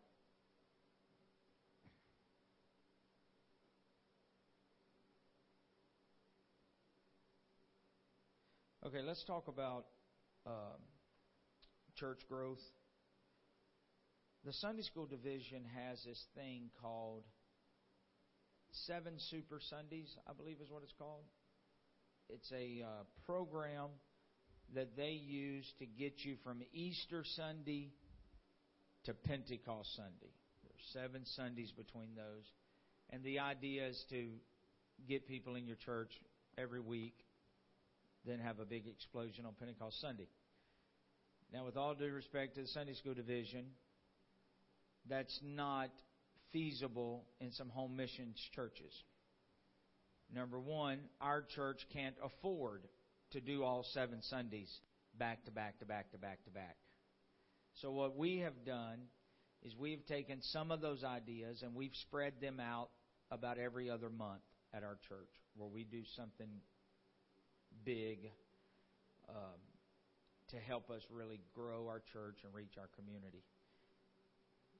A couple of things we do that I just want to share with you that I think every church here could start doing immediately. Number one is every year we have a miracle crusade. People need a miracle. And so we have a miracle crusade. The last 2 years I brought somebody in to preach it. This coming up year, I'm going to preach it. And as a home missionary, there's nothing wrong with you preaching your own events. Because here's the deal. Here's what my wife told me. She said, "You're the pastor. You're the biggest billboard we got. And we get the most people here for that service, and then they don't even get to hear you. So you're the pastor. You don't ever feel bad for preaching your biggest meetings. Because if anybody comes back to church, they're probably coming back because they liked you, not because they liked the evangelist that's not going to be there again." But we do a miracle crusade. We do door hangers. We do handouts.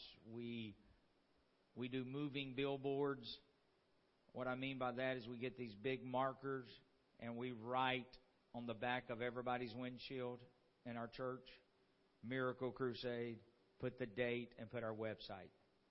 And for like 2 weeks before that, that's free advertisement. It doesn't cost us a dime. And when you're sitting in traffic, people see it. And when your car is parked at work, people see it. So if you can talk your people into loaning their windshield to your church, that's free advertisement. And it works. But door hangers are inexpensive. Handouts are inexpensive. Listen, I'm sure there's somebody in this room that could design you something and would do it free of charge. And you can get them printed online for a little bit of nothing. But we do a miracle crusade. It has really, I can't say that it's like put people on our pews consistently, but it's a great opportunity for them to see our church. And you know, in home missions, church planting is about just seeds. And so you plant a seed here. Second thing we do that has been super successful is our teacher appreciation service. Every year in January, we do a teacher appreciation service. The only way to advertise that is for your kids in your church to invite their teachers. So now you've got your Sunday school kids involved. You've got your youth group involved. And you know, you've got to be creative. You've got to give them incentives to invite their teachers. Whoever brings the most teachers will get a $25 gift card, get a $50, whatever, in the youth group. We did this. This was our second year. When we did it the first year, I think we had 6 teachers show up, which we were happy about. I mean, you say, why are you happy about that? Because they're teachers. They have jobs. The biggest complaint I have about home missions is we think we can only reach the poor neighborhoods. There is no reason why we can't throw a net out to people with jobs as well. I'm all for reaching the poor, but let's be fair. Let's just reach everybody. In the church. Now that was good preaching right there. Woo! I'm gonna write that down. That was good preaching right there. There's no reason why we just have to reach the poor. That is good preaching right there. There's no reason why we just have to reach the poor.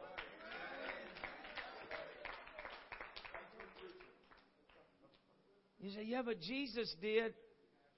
I'll question that. I'll give you something to think about. What subject did Jesus talk about more than any other subject? Money.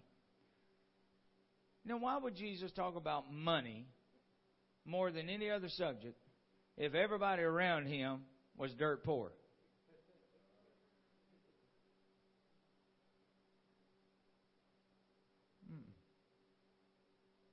Jesus knew, I'm going to need some people that'd be willing to give everything they've got to help get that church off the ground. Jesus tried to get a rich young ruler to follow him.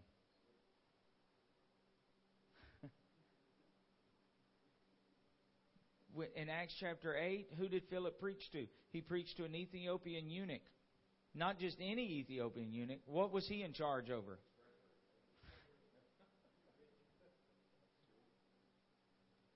I'm not saying we just go after one group of people. I'm not saying we just have to go after rich people. But I'm also saying let's not go after just one group of people over here. If we're going to grow a church, we've got to... The biggest mistake... Here's mine. The biggest mistake I made when I started my church in Omaha is I focused on just one demographic of people. And so I had what I call a lot of bottom dwellers. Well, guess what? We reproduce after our own kind. So guess who they're going to bring to church? More people just like them.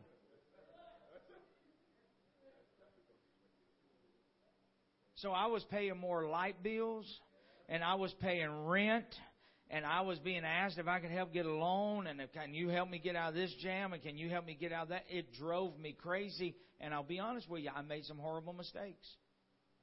It put my church in debt because I was constantly having to pay people to come to church. We should not have to pay people to come to church. I'm going to say this with pride. I've been pastoring in Lexington for 3 years. I've not paid anybody's rent. Now, I've helped some people. There's nothing. I'm not stingy. But I've helped people because we saw the need and we wanted to help, not because we just have a bunch of people lined up wanting to get their electric bill paid. Okay? Does that make sense? So I said all that. We had this teacher service. We had 6 teachers. They got jobs. We want them to come. Because if I'm going to reach the poor, I've got to have somebody with money to help me reach the poor. Well, this year we did our teacher service, and we had 15 teachers there. Now, that's not counting their husbands and their wives that came with them. I think we had 30-something guests in service that day. And guess what? One of them was a banker. And I've already got a connection with a banker. And that banker wrote our church a $100 check. And what we told those teachers is, if you'll come to our teacher service, what we would like to do is we'd like to follow up with you. And sometime between now and the end of your school year, we would like to host a pizza party in your class. We'll provide the pizza and we'll provide the... Oh, we can't do that. Little Caesars, it's $5. And tell them it's going to be good pizza. I just said we're going to bring pizza to you. So for a couple of $100, our kids, do you know how happy little kids were walking in church saying, Pastor, I want you to meet my teacher. And our young people bringing their high school and their junior high teachers to church. Church growth. Church growth.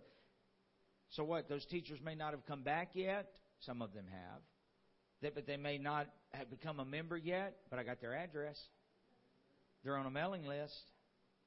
I just got an email from one of them last week. Said, hey, we didn't ever get a chance to take you up on that pizza party. So, but could we do that maybe next year when school starts? Absolutely. She said, oh, and by the way, I just wanted to tell you that we loved your church and we could not believe all the cultures that were represented in your church. Teacher service. Church growth. Another thing that we do, we started last year. This is going to be a huge success for us. We call it Christmas in July. Everybody gives away backpacks. So we're going to be a little different. We're going to do Christmas in July. We got a Christmas tree set up in our sanctuary, or in our foyer. We've got it decorated. We got the foyer decorated like it's Christmas time. And this is our time to reach our neighborhood, specifically our neighborhood. We're not trying to invite the city. We just want our neighborhood to show up. And our neighborhood is a there's a lot of drugs. There's a lot of alcohol. There's a bus stop right in front of my church. I probably have on a weekly basis, I probably have 300 people walk through the parking lot of my church every week. Just going to this convenience store back. I don't know how I'm going to do it yet, but sometime this summer we're just going to set up a tent and we're just going to give away water.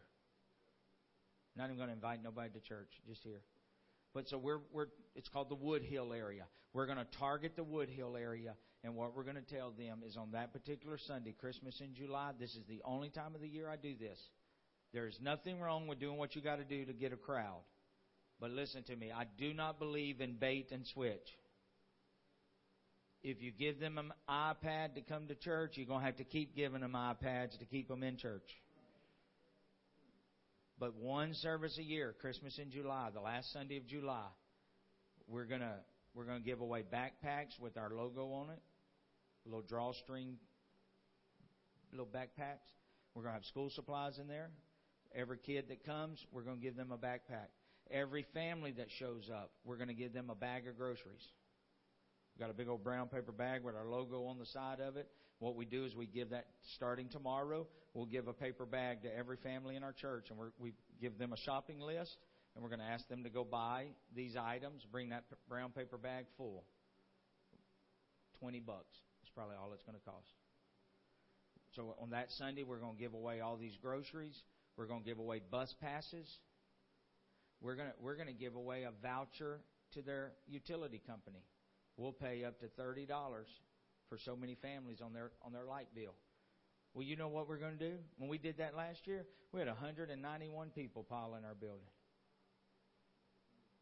So we've got contacts. We've got people that's been back to church many times from that service.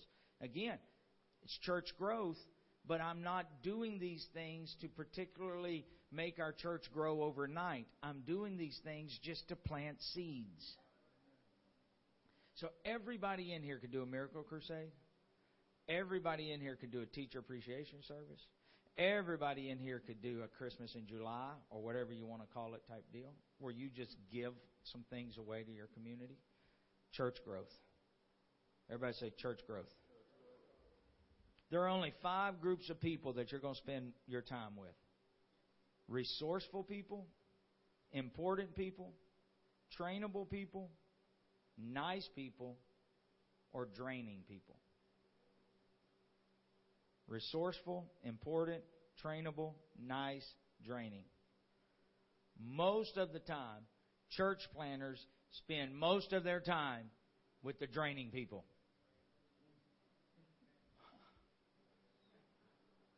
Oh, it's her again. Yes, I'll come meet you. Yes. We need to invest our times in some resourceful people, important people, trainable people, nice people, and draining people, but they just can't be the most of our time. Everybody say church growth. It was never God's will. Let me rephrase that. It's God's will for us to be a one God church. But it was never God's will for us to be a one man church. If we want our churches to grow, we have to empower people, and we have to teach our church that it's not going to be the pastor that's going to do every single thing in this church. And the quicker you get that in the culture of your church, the happier you will be as a pastor. When we started our church in Lexington, we just made it a culture. Our pastor travels. It's either that or I got to go get a job. And so we just tell them, pastor travels. So every time I'm gone on a Sunday, which I try not to be gone, but maybe 5 Sundays a year, but every time I'm gone on a Sunday, this is what my team is programmed to say. Isn't it nice to have a pastor that other people want to hear? Don't y'all think we're blessed to have a preacher that actually other people want to hear as well? And we get them all week or get them all year. We can share them this Sunday. And so our culture, our church culture, they don't skip a beat when I'm not there. I'm almost convinced they have better church when I'm not there. The Sunday before Pentecost Sunday, I was out preaching. I got a text message during the middle of service that we have church at 2 o'clock. So my phone started buzzing about 2:35. We've already had two get the Holy Ghost during praise and worship. Me and my wife, either one wasn't there. My daughter was playing the keyboard, had somebody else preaching during praise and worship. We had two brand new people get the Holy Ghost. Then I get another text message at the end of service. Had another lady get the Holy Ghost in the altar. That was Sunday before Pentecost Sunday. I was thinking, man, this is going to be awesome because when Pastor gets back and I preach this message, it's probably the greatest message since the day of Pentecost. And when I get up there and preach about this, there's no telling how many hundreds are going to get the Holy Ghost. And so Pastor gets back and Pastor's wife gets back. And boy, I preached the best message on the day of Pentecost. It was unbelievable. Not one person got the Holy Ghost. Me and my wife went and celebrated our 20th anniversary. And so we were gone on a Wednesday night, a Sunday, and a Wednesday night. We're never gone that much back to back to back. And when we show back up, people were happy to see us. Hey, glad y'all are back. But there was no murmuring. And there was no complaining like, oh, God, I didn't think y'all was going to ever come back. Because we have a team in place. If you want your church to grow, you've got to invest some time and attention in your leaders.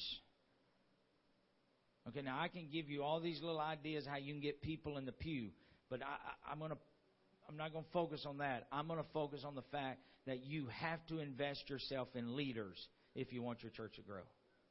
Because anything that's healthy will grow. And if we can get our leaders healthy, we're going to have a growing church. There is no way that I could travel and do what I do if I did not have a healthy team helping me. You say, well, I don't have that. Yes, you do. They're just sitting on your pew. They're just disconnected dry bones right now. But you just got to invest some time in them. You got to talk to them a little bit. So if church planning is a one-man show, you will burn out. You will burn out. I've been there, done that. Even the Lone Ranger had Tonto. I mean, even if you're a Lone Ranger, you got to have somebody. Even if you're the best preacher ever known to man, you still got to have somebody. So we got to develop a culture that can say it's okay to have other ministries outside. And this is why we've got people pastoring that in my opinion, probably should never be pastoring, is because we have elevated the role of pastoring so much that you're not really anything in the kingdom of God if you're not a pastor. I got a man in my church. His name is Brother Stevens. I'm telling you, if it wasn't for Brother and Sister Stevens, I could not be here today. Now, Brother and Sister Stevens is not pastoring a church. We'll probably never pastor a church where he just goes and takes a church. But he is 100% content with serving me. And by serving me, he's more involved now than he would probably be if he was out trying to start a church. And he's happier because he doesn't have all the stress. I'm serious. Hear me. I don't know who you are, so let me just pick on you. But there is nothing wrong. Who's your pastor? Okay. There is nothing wrong with you saying, you know what? The best thing I can do for my ministry is to serve this man's ministry. I'm sorry. Now, see, I'm proselyting.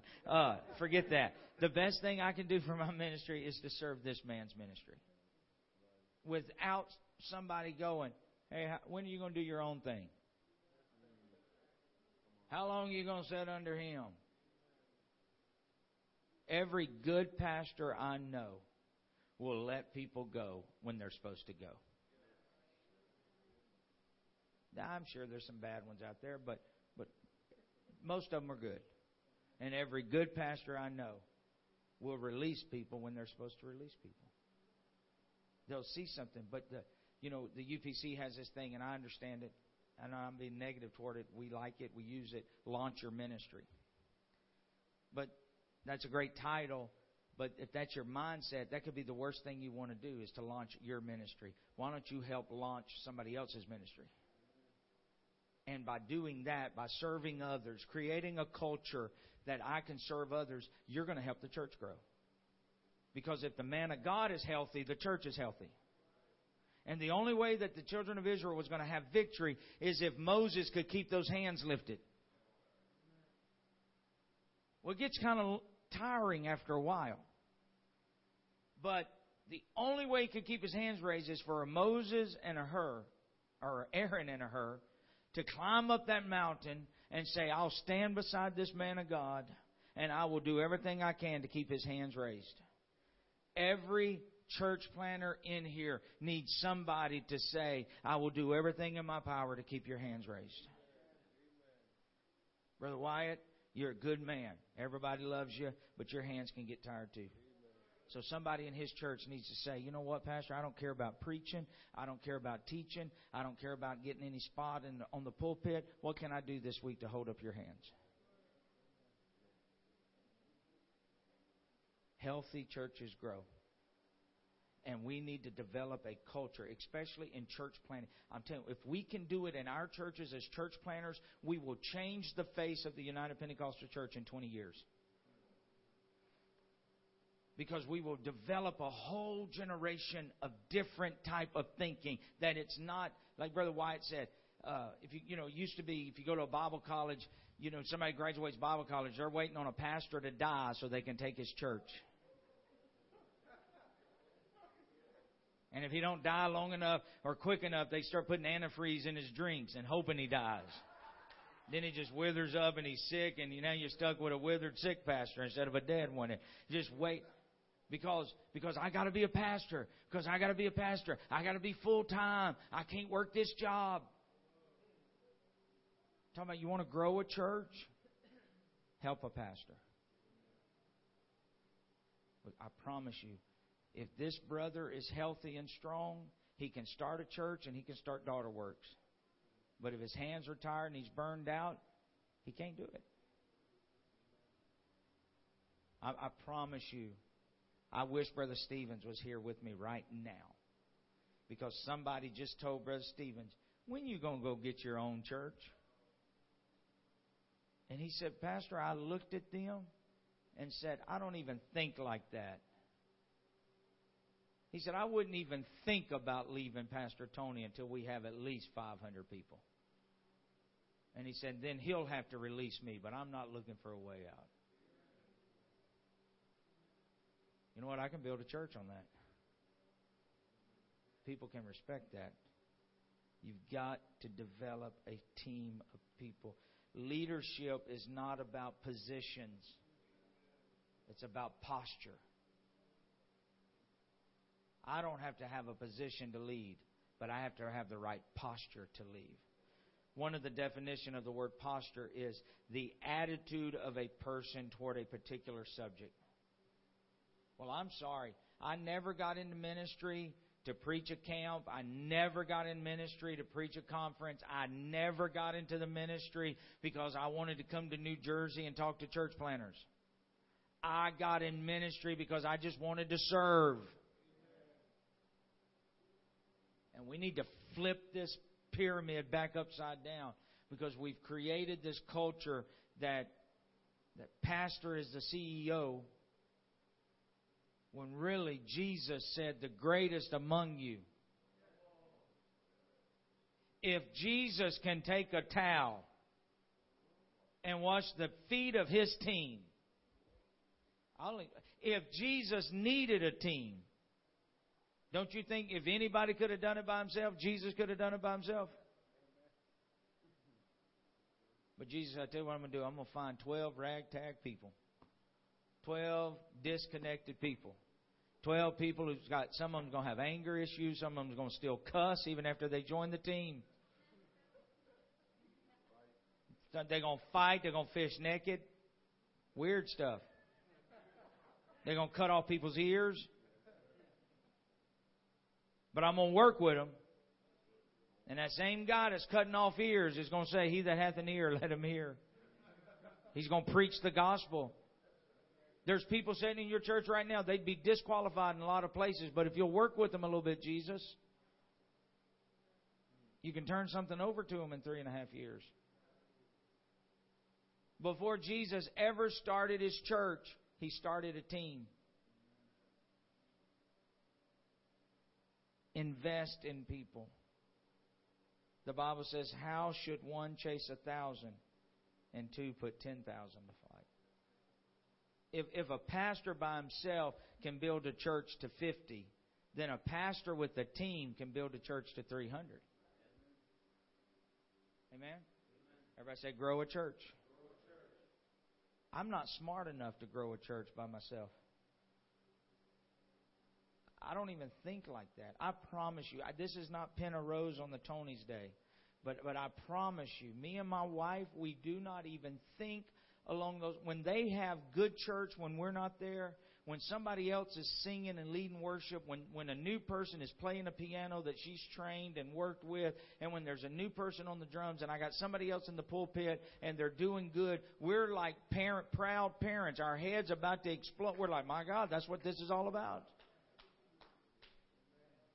That's going to grow a church. We all need to become servants. At the end of the day, if we're going to really grow a church, we've got to get back to what ministry is all about, and that's serving people. And you as a pastor, you need to not only serve your church, but you need to serve your team. You need to serve your team. There is no such thing as accidental apostolics. You're not going to stumble in here and just be Pentecost. If you're Pentecost, you're going to be Pentecost on purpose. You made up your mind to be this. So if we're going to grow a church, we're going to have to make up our mind. We're going to grow a church. And let me tell you something. Growing a church is hard work. Hard work. And God does not call lazy people to the ministry.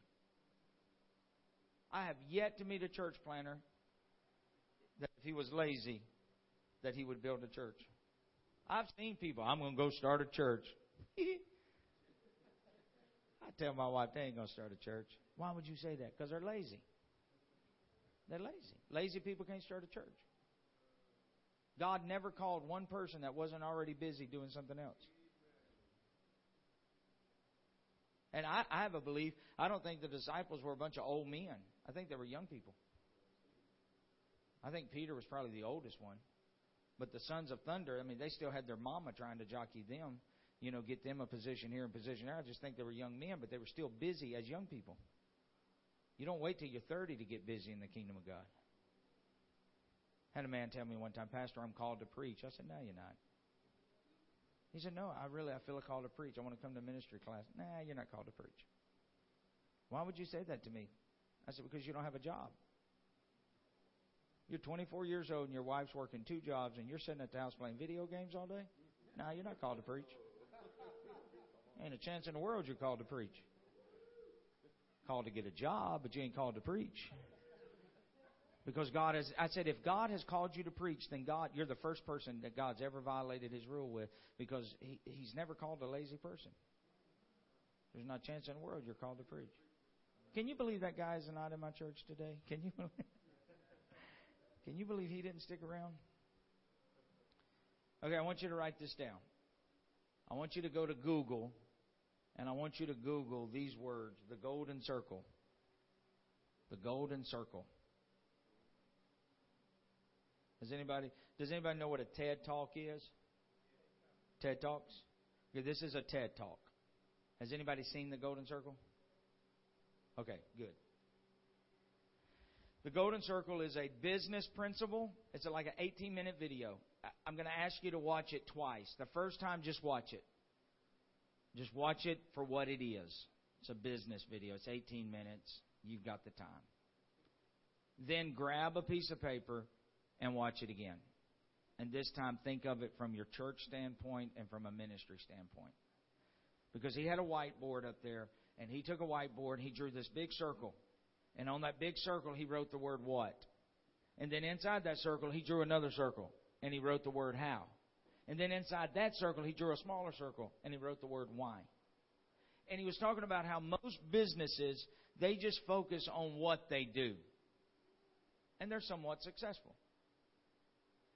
Some businesses take it a step further, and they'll actually tell you how to do it. and they're even more successful. And he gives all these illustrations, great preaching illustrations. And then he says, but if you can find a company that will tell you why they do what they do. He said, now that company will change the world. And he said, their employees will die for their company. These other ones will quit and go find another job that's paying $2 more an hour if you're just doing what and how. But when you find out why, they'll die for the company. If we want to grow our churches, we got to quit focusing on what we do. We got to quit focusing on how we do it, and we've got to start teaching people why we do it. Now, I grew up around, when I was a teenager, I graduated high school in 92. So late 80s, early 90s, I would go to high school. People would say, hey, why do you live the way you live? And I would say, because my pastor says so. Or I would say, it's my religion. Or I'd say, it's because I'm Pentecostal. Oh, okay. And immediately in people's minds, they're thinking, well, then I'll never be Pentecostal because I don't want to do that. What horrible roadblocks that we're putting on people. Well, once I started pastoring, and I didn't even know about this golden circle until recently, but once I started pastoring, I realized, once I saw the golden circle, oh, that's what's happening. I knew what to do. I knew how to do it. I just didn't know why. And I'm telling you, when people understand why we do what we do, they're going to be more apt to marry that, give their life to that, serve that. And if a pastor and a leader doesn't know why, the pew will never know why. So I need to know why so I can express that. But we need to teach people why. I'm talking about growing churches. Invest in your team. Teach your team why. You say, well, I've got a brand new church and I don't feel like I can teach some of these Pentecostal lifestyles. Isn't that a hurdle for every church planner? You're there for a little while now and you feel like, man, I need to teach this, but I know I'm going to have 6 people sitting out there that ain't ready to hear this teaching yet. And it's not because I'm a coward to teach it, but they're just... I'm going to try to cram a piece of meat in their mouth, and all they can do is suck a bottle right now. Start having you some leadership meetings. Invite people to those leadership meetings. Say things like, hey, I think you've been coming around here long enough. Would you mind joining me once a month for a leadership meeting? And you handpick who you want, but then you get there in those leadership meetings, and you start teaching those things that you want to teach. And you start taking those leaders and developing those leaders and get your core believing exactly like what you believe. And then you're making a change without having to hurt somebody that's not ready yet. And teach them why we do what we do. Church growth. If you just throw a number on the wall and go, we want to be 200 in 2 years. Good luck. But if you will build men and if you'll build leaders, you may not be 200 in 2 years, but if you're 50 in 2 years and you've got leaders in your congregation, you're setting yourself up to have 200 on a good foundation. Does that make sense? Okay, real quick. I know you snack and you're tired. So let's just open up for just a few questions here. And then we'll keep following the schedule. But let's just take a short little question break. Any questions or comments? Yes, sweetie. You got something to say?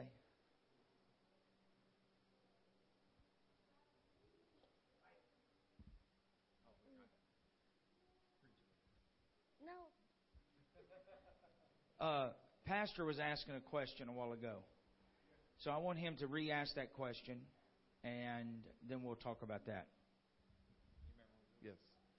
The question was, how do you balance a congregation when you have new converts coming in and you have to be dealing with others that came from another church and has been comparing you to the other pastor? how do we address such a situation when it's bleeding over into affecting the new converts based on what they think a pastor should do, taking it from where they're coming from? How would we deal with that? Now, I'm a straightforward kind of guy, okay? I'm not it's not that I like confrontation, but at some point, you're just going to have some real awkward conversations to start a church. This would be one of those. The longer you let it go, the more damage it's going to do when you have the conversation. So it's almost like, let's have the conversation right now, and it's going to be really weird, but it's going to help us out. I think the first question you have to ask is, why did I move here to start a church? And you need to really answer that question. And the answer to that question is probably going to be to seek and save that which was lost. So I didn't move here to get the disgruntled person from down at the other church. That's her fifth church to be in anyhow. And that's his seventh pastor in the last 3 years. I didn't get them to come. That's not why I moved here, so they would come to my church. Okay? I think that's the first question you have to ask yourself. And then when you answer that question honestly, then you have to be honest to who you are. And now we are shepherds, and we're supposed to protect all sheep. And so when one wolf comes in sheep's clothing, we have a responsibility to protect the flock, which means I may have to look at that person and go, look, I'm glad you were able to come to church here, and I would love for you to keep coming to church here. But you're saying these things, and it's starting to affect our new people. And I don't know if you're meaning to do this or what your agenda is, but I'm going to ask you to stop. And is that going to be a problem? And they may go, you know what, Pastor, I didn't even realize that was being perceived like that. Absolutely. It'll stop right now. Well, praise God. Move on. Or if they kind of bow up a little bit, you just have to look at them and go, well, you know what? I don't think this is going to be the church for you. Now, I talked about that in detail last year, that if a pastor cannot have that conversation, he cannot build an apostolic church. But see, as home missionaries, we get so desperate to get people in the church that we need somebody that knows how to shout amen, because we're too impatient to wait on verse 7. We want somebody to pay their tithes because we need a little help financially. I'm telling you, I would rather be poor than to have disgruntled people paying their tithes that's going to sabotage what I'm trying to do.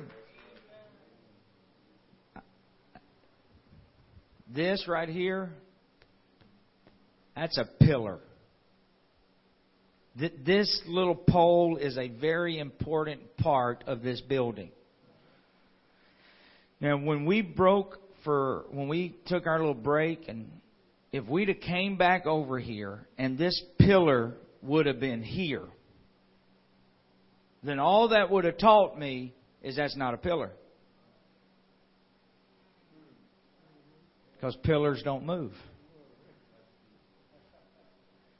And so if all these people are going from church to church to church, I'm talking about apostolic people. I'm not talking about people that don't know the truth, that's looking for truth. That's not what I'm talking about. I'm talking about Pentecostal people. They're bouncing around from church to church to church, and they're, I'm fourth generation. That's what I had somebody tell me one time. I'm fourth generational Pentecost. You fourth generational on your way to. Pillars don't move. Don't build your church around Pentecostal people that move in, because they're going to move out. They're going to move out. Now, there's some legit move-ins. Legit move-ins are people that move, what is this, Irvington? People that move into Irvington because they got a job in Irvington and they're good people, and they moved from Lexington, Kentucky, and they've been good people in my church, but they got a job out here and they moved out here. Those are good people. And we call that a letter of transfer, where the pastor can say, those are good people. You know, they will support you. They will be behind you. They're good. You want those people have got to go to church. You want those people. But you don't want the person that's been in every church in New Jersey Metro. You don't want that. So again, you know, I'm not saying hold a sign on your door that says you're not welcomed here. But you don't want anybody to infect your new babies. Did you say your wife's about to have a baby? Or she had a baby. Okay, so if I came in here and I had leprosy, would you want me to hold your baby? Oh, but now you're being judgmental, Pastor. You're supposed to love everybody. No, that's my baby. If you got a fever, don't want you to hold my baby. If you're coughing all over the place, don't want you to hold my baby. It's not because I don't like you. I just don't want you to give my child what you got. Well, this church is my baby. And you stumble up in here and you've got some worldly disease on you. Listen, I told the guy that told me he was called to preach. That guy was no more called to preach than I was called to be a pope. The guy was selling... Well, there's children here. The guy had a sexually perverted lifestyle.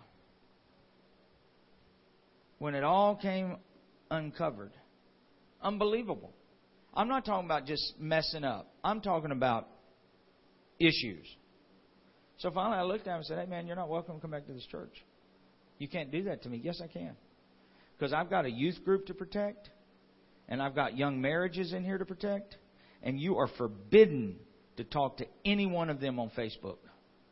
Don't you send a message to one of them at all. Because I know what he was doing. He was just laying a trap. And so like 6 months later he called, I'm doing better. Can I come back to church? Nope. Because I'm here to pastor everybody.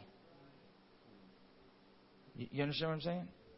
And so you have to just make sure that who you hand your baby off to hold, treat your church like you treat your family. And you'll be all right. There's just some people, there's not a chance in the world that I'd let my daughter hang out with. Doesn't mean I hate them. Doesn't mean I ain't going to pastor them. Doesn't mean I'm not going to love them. But just no way in the world my daughter's ever getting in that vehicle. Not going to happen. There's just some people that's never going to preach in my church. Because I don't want that spirit to get connected to our church. There's just some people I'm not going to give leadership positions in my church because I don't want that spirit connected to my church. So we have to make a stand. We have to make a stand. And I know there's exceptions to every rule, but I hope that makes sense a little bit. And I'm straightforward sometimes, so please just kind of overlook me. Yes, ma'am. Okay, I have a question, and it was pertaining to what you said earlier about when people would ask why you dress like that and stuff like that. I go through that regularly. And, you know, when they see that, they say, so I guess I'm not going to turn apostolic, or I'm not going to turn a Pentecostal. How do I fix that? Because that's really provoking. Yeah, that's a great question. Here's what I teach. And I'm going to take a scripture and totally twist it out of context for a minute. Okay. But when Moses said, how do I go to Egypt and tell those people that you've called me to lead those people out? He said, you tell them I am that I am. Okay, now, when we walk into this world and we want to lead the world out, we cannot lead anybody by telling them you are that you are. I have to tell them I am that I am. I do what I do because of this, without ever one time inferring that now you need to do it. See, what I say earlier about a dog barking, we shouldn't be surprised when sinners sin. Shouldn't be surprised when a dog barks. Sinners don't need our lifestyle. I'm going to let that settle in for a minute. Sinners don't even need holiness. Sinners don't need sanctification. Sinners need salvation.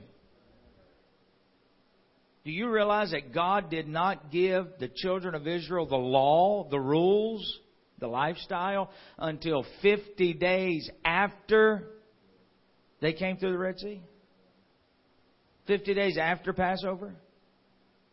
So what did they need? When they came out of Egypt, the first thing they needed was they needed blood on their doorpost.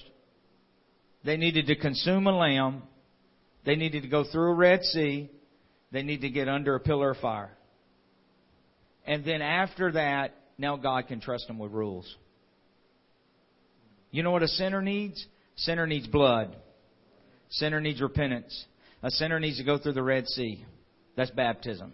A sinner needs to get under that pillar of fire. That's the Holy Ghost. And then that sinner needs to be able to just wander in the wilderness for a little while before we start putting rules on them. Does that make sense? So I tell people all the time, you don't need... I just taught a Bible study. A lady looked at me. She's 72 years old. She said, I heard from somebody. She had a sister that was somewhat connected to a Pentecostal church, I think. My sister said that I'd have to quit cutting my hair if I came to this church. Her hair is shorter than mine. She's 72 years old. My sister said... She doesn't talk like that. I don't know why I'm making her sound like that. My sister said that I would not be able... My sister said I'd have to quit wearing this clothes. This is exactly what I told her. I said, you need to tell your sister there's other things you got to worry about. I said, Marion, you're 72 years old. You've never repented of your sins. You've never been baptized in Jesus' name. You've never received the Holy Ghost. You don't need to worry about any of that other. If you start doing all that other stuff right now, that ain't going to save your soul. Marion's one of the ones that got the Holy Ghost the week I wasn't there. Baptized that 72-year-old lady a few weeks before that. And I was telling her, Marion, now you're gonna have to open your mouth, Marion, if you want the Holy Ghost. You cannot get the Holy Ghost if you don't open your mouth. She's sitting in that tank. She looks at me. She said, would you shut up? I said, Marion, I'm going to hold you under for a long time. She didn't need to worry about the other. This is why I think we just ought to tell people, you know what, you don't even need to worry about that. What I need to wear to your church, clothes. We do prefer people not to walk in naked. Other than that, come on in. You got to be careful today because some people have those blouses that are biblical, low and beholding. And so you have to be careful. So we just want clothes. But I tell people all the time, don't you worry about that. Because here's the thing. If you don't have the Holy Ghost, you can't comprehend spiritual things. And if somebody gets those things before they get the Holy Ghost, mark my word, they will become the most judgmental, hypocritical people in your church. I tell our church, I preach a whole sermon around this. If you live like that and you don't have the Holy Ghost, you cannot call it holiness. Because holiness has to come from the heart. And you got to have the Holy Ghost in your heart to even begin a holiness lifestyle. You can call it disciplines. You can call it lifestyle choices. But you cannot call it holiness. Now, there's nothing wrong with the way we look. And our look needs to be different. But we just need to just tell people, you know what, you need the Holy Ghost. You don't even need to worry about that. I didn't think I'd ever do this either. I didn't think I'd ever live like this either. I used to not live like this, but I got the Holy Ghost, and I, not you. Not you need to do this. You need to change. I. That'll really help out. So again, maybe that'll help. Any other questions? This is good. This is good. This will help us grow a church. This will help us grow a church. Let me ask you a question, because you live in such a city area here. What do y'all do for outreach? How do you do outreach? You know, I know there's a lot of apartments and... Okay, we'll say it again. Sometimes go to like a supermarket and just hand out tracts and everything. Okay. Yep. Very good. Yes, ma'am? You go to church first and then you walk down the street and you meet people's house, or if the person is not there, you just drop it at the front of the door. I love that. I love that. It's a great idea. I may take you back home with me. No, we do. Look at me proselyting all of them from the pastor. I hate door knocking. I don't know if I'm supposed to say that being a church planner, but I hate it. And you know why I hate it? Because I hate for somebody to knock on my door. I'm serious. When I go home, I just want to be at home. And I just think that most people think like me. So I feel like I'm at a disadvantage immediately when that guy had to get up out of that chair, put a shirt on. What? Yeah, we just kind of was thinking maybe you'd want to go to our church. No, I just want to go back and finish my movie. Okay.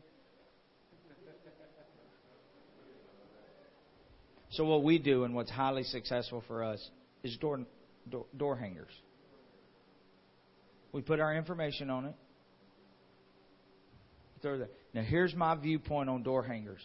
I don't expect one person to come to my church from a door hanger. Well, then why do it? One, because I expect them to go to my website. And anytime we do a campaign of door hangers, I promise you the traffic on our website goes up. And so on my website, I've got sermons. I've got what we believe. So if they show up, then they heard something they like.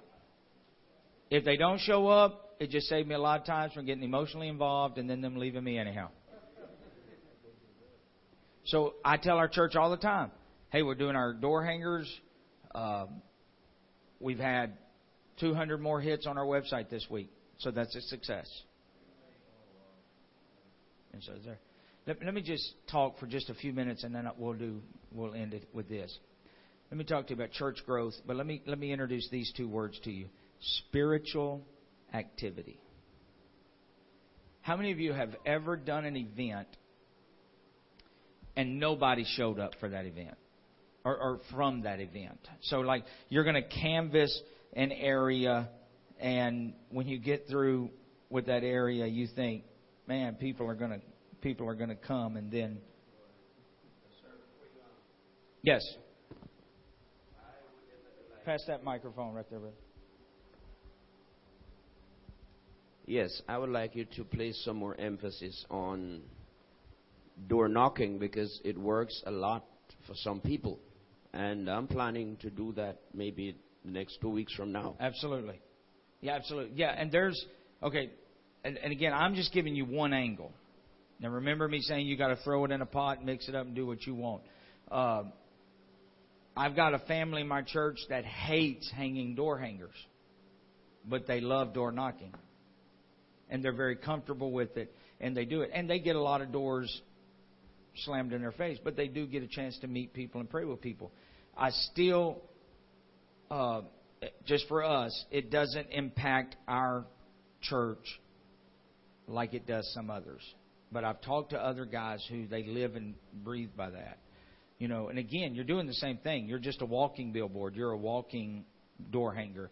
And if you're able to have that conversation, I think that's great.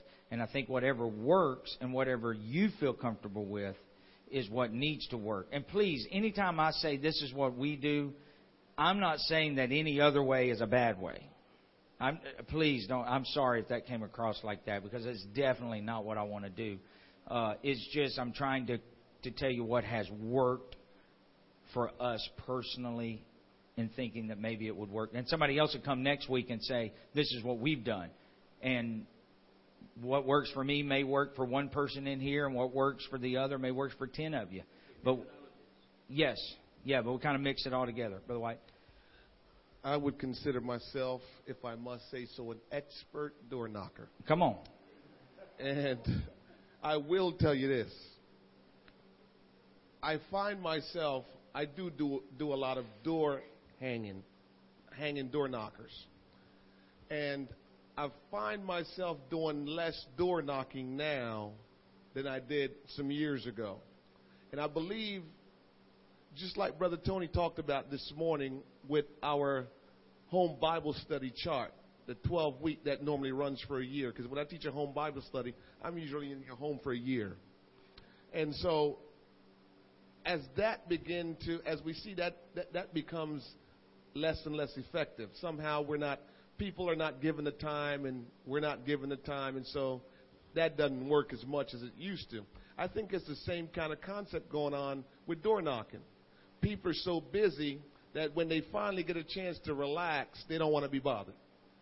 And so depending on where you're door knocking, so I find myself in certain communities where I door knock to be more effective and more received than other places. Oh, that's very good. So depending on where you are, there's some places they're just so glad.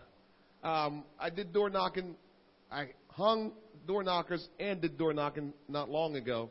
And one lady, this was great testimony, came out and said, "Wow, okay." And I started talking to her, and she was like, "So who's the pastor?" I said, "I'm the pastor." She said, "I've never seen a pastor door knock." But I just think it's just the community where I was. Sure. They want to interact. Nobody's coming to their community. I think it's based on location. Yes.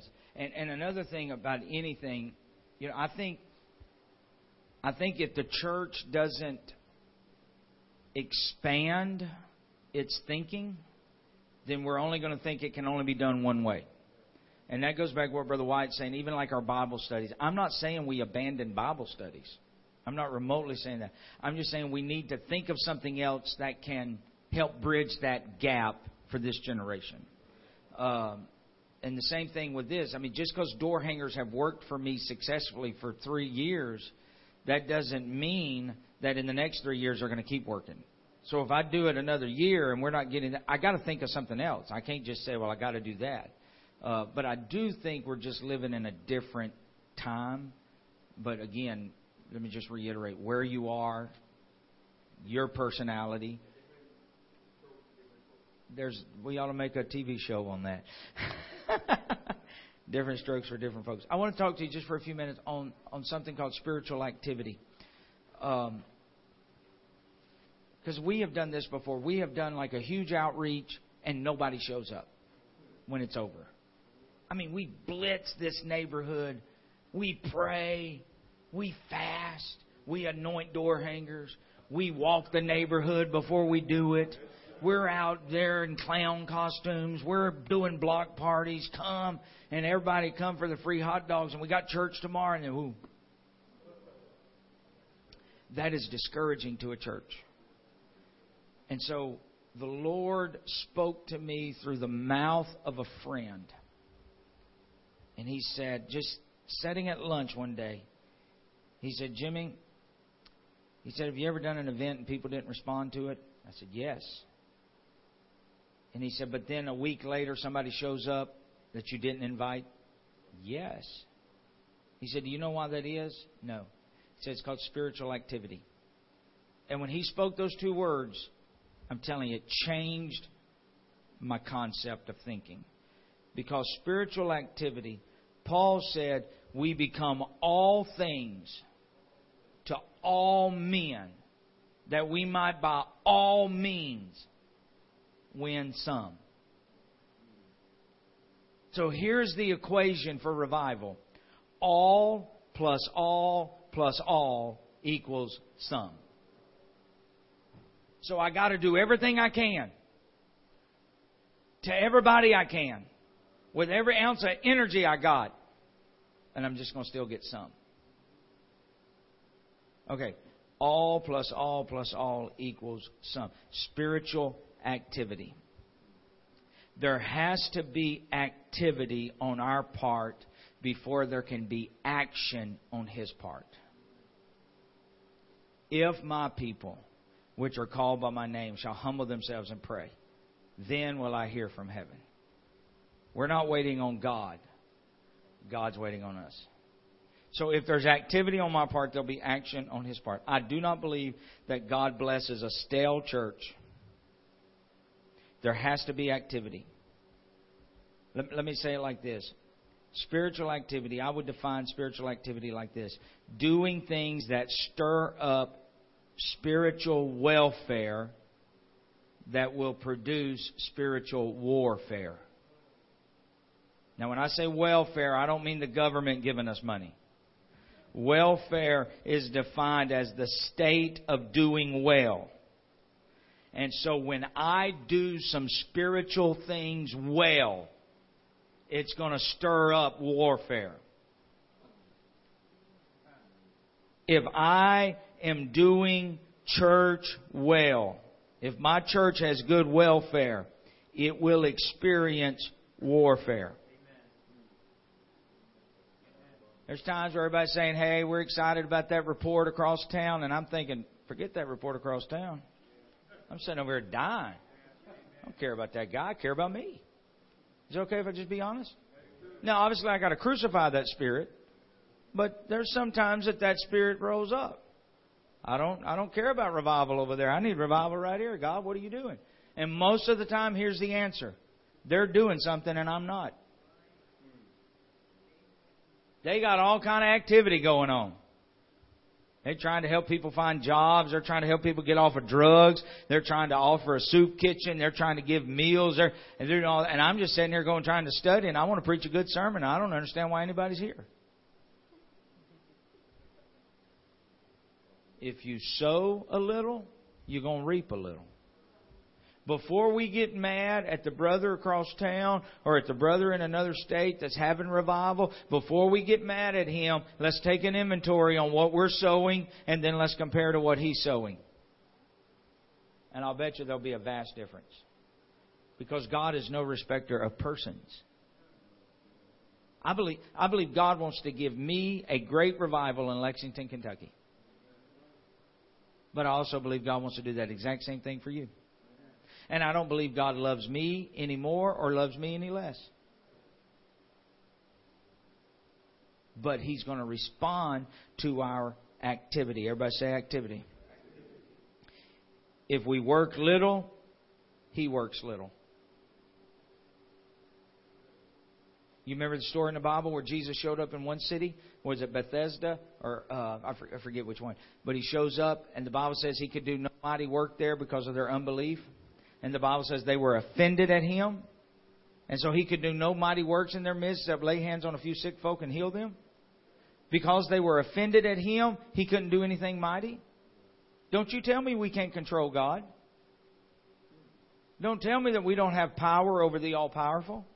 If we don't want Him to move, He won't move. If we come to church offended, He's not going to move. But what would happen if we switched that and we got offended at the devil? If God couldn't work like He wanted to because we were offended at Him, wonder if that same principle applies to the devil. And if we get offended at the devil, maybe he wouldn't have as much power as we want him to have either. Do not ever, and I'm telling you, when you feel like that, that's your flesh. I've been there, done that. But then you have to say, okay, am I doing something for God? And if I'm doing something for God, and if I'm stirring up spiritual activity, God's going to take care of me. What about the farmer who had this beautiful crop? Some guy told the farmer, he said, oh, look what the Lord has done. That farmer looked at him and said, the Lord? He said, you should have seen it when the Lord had it by Himself. There was nothing even planted there. What the farmer was saying was, I had to go stir up some activity so the Lord could do what He did. You can't just walk in your city and go, look what the Lord has done. You got to plow. Isn't that what it's called? Yeah, you got to plow, you got to plant, and God will give the harvest. God, where's the harvest? God's saying, where's the plow? God, where's the harvest? Where's the planting? You have no spiritual activity. And because of that, I can give you no spiritual action. And we must be an active church. In all of our trying, in all of our praying, in all of our consecration, Paul said we're just going to get some. Now, that's a hard pill for me to swallow. But there's a good chance that we're not going to win the whole city. There's a good chance we're not going to be liked by everybody. There's a good chance that if we're really going to be apostolic, that we're going to have people that hate us. Jesus had Judas who loved too much money. Jesus had Peter had an anger issue. Jesus had Thomas who doubted. And God was their pastor. What kind of issues are we going to have in our church with me being a pastor? So all that means is we will definitely have our fair share of imperfections around the church. But, everybody say but. But we're going to keep planting, and we're going to keep plowing, and we're going to keep watering, and we're going to keep trying, and we're going to keep preaching, and we're going to stir up some spiritual activity. Amen? Activity produces action. Activity produces action. Remember when 2 Kings chapter 13, when Elisha said, take the bow and arrows, and he took the bow and arrows, and he smite them 3 times. And he told him, he said, now you're only going to have victory 3 times. What you should have done is you should have smitten and smitten and smitten and smitten. Keep it up. Keep it up. Keep it up. Yeah, but we've done that before. Spiritual activity. Do it again. Yeah, but we planted seeds there to do spiritual activity. Do it again. When you get out and you're doing outreach and the devil's trying to convince you that you're wasting your time, I want you to tell him these 2 words, spiritual activity. There may not be one person that comes from this, but I got to do something.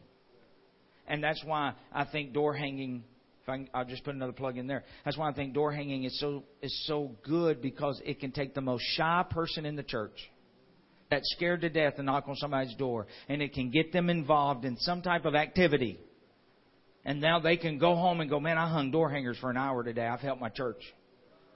And then when somebody shows up and it's a first-time guest, we don't know where they came from. And I don't ask. I don't try to say, did you come from a door hanger? Because I don't want everybody that's doing door hangers, if they didn't, to think, well, I'm wasting my time. I'm just like, look, we've got 5 first-time visitors here. Ain't this awesome? Spiritual activity. Spiritual activity. What about the 4 leprous men? They said, if we sit here, we're going to die. Listen to me, home missionaries. If we just sit here, we're going to die.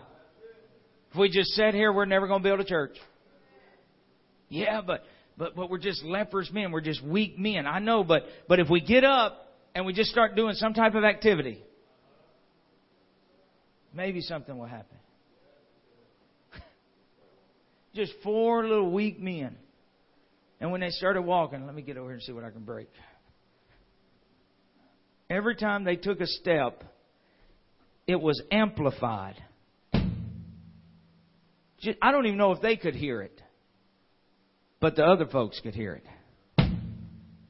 Just 4 people in the church. Just 4 weak people. But they started stirring up some spiritual activity. And God ran out a whole city. Because 4 people said, we're not going to sit here until we die.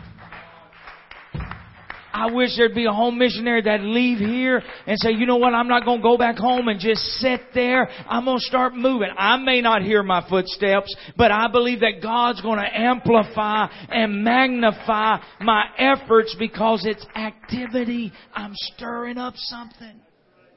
I just got 4 in my church. Move. Get them walk. Do something. Activity. Everybody say activity. God could have, I think He could have. He's God. He can do whatever He wants. God could have given them the Holy Ghost at any given time. But He wanted them to experience some spiritual activity. He wanted them to see that praying brings the power. He wanted them to see that obedience is activity. Now, this one's going to mess with us on missionaries. That's why He told him to go to Jerusalem and wait. Waiting is a spiritual activity. Now, waiting is totally different than doing nothing. I'm not talking about doing nothing. I'm talking about waiting. I'm talking about going to the upper room and praying. and wait. I'm talking about handing out invites and waiting. I'm talking about believing that you're going to have a big crowd and nobody's there, so you're just going to wait. Still preach, still pray, still believe. They didn't just go in the upper room and sit there. They prayed. They prayed. They church. They fellowshipped.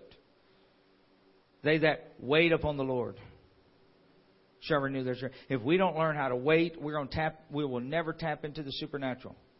And if we don't wait on God, let me tell you what we'll do. We'll create man-made sensational junk. We'll be pulling rabbits out of the hat to try to surprise people. Wait on God. Waiting is a spiritual activity. What we do as a home missionary church, what we do as a church plant, it is not insignificant. Yeah, but our church isn't big. All Sodom needed was a church of 10 people. A storefront would have spared Sodom and Gomorrah. Don't you think your church is insignificant? All God needs is a storefront to save a city. All God needs, Nineveh, is one preacher to preach repentance, and the whole city's going to hit their knees. Amen. Just be willing to get involved with some activity. Let's keep our activity moving in the right direction, and our action will be determined by our activity. Or let me say it like this. Our book of action will be determined by our spiritual activity. He's got acts in both of them. If you want a book of Acts, you got to have some activity. That's all I got. Any more questions? Or Brother White, you want to say something? Yes. Oh, microphone. I had a question regarding what you were saying about doorknobs, but also to add that I was watching a video on YouTube, and it was showing that prayer was a very significant way that people, when they do knock, what they do is, instead of saying where they're from, they offered prayer first.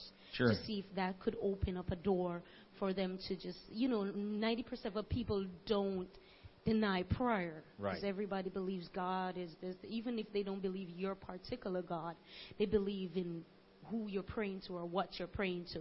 And so I was going to say that earlier. What I realized is, for me, I do, like when I go to my doctor's appointment, I use a lot of flyers to invite people up, but they never show up. And I always get so disappointed because I'm like, I'm trying to do what I'm supposed to do here.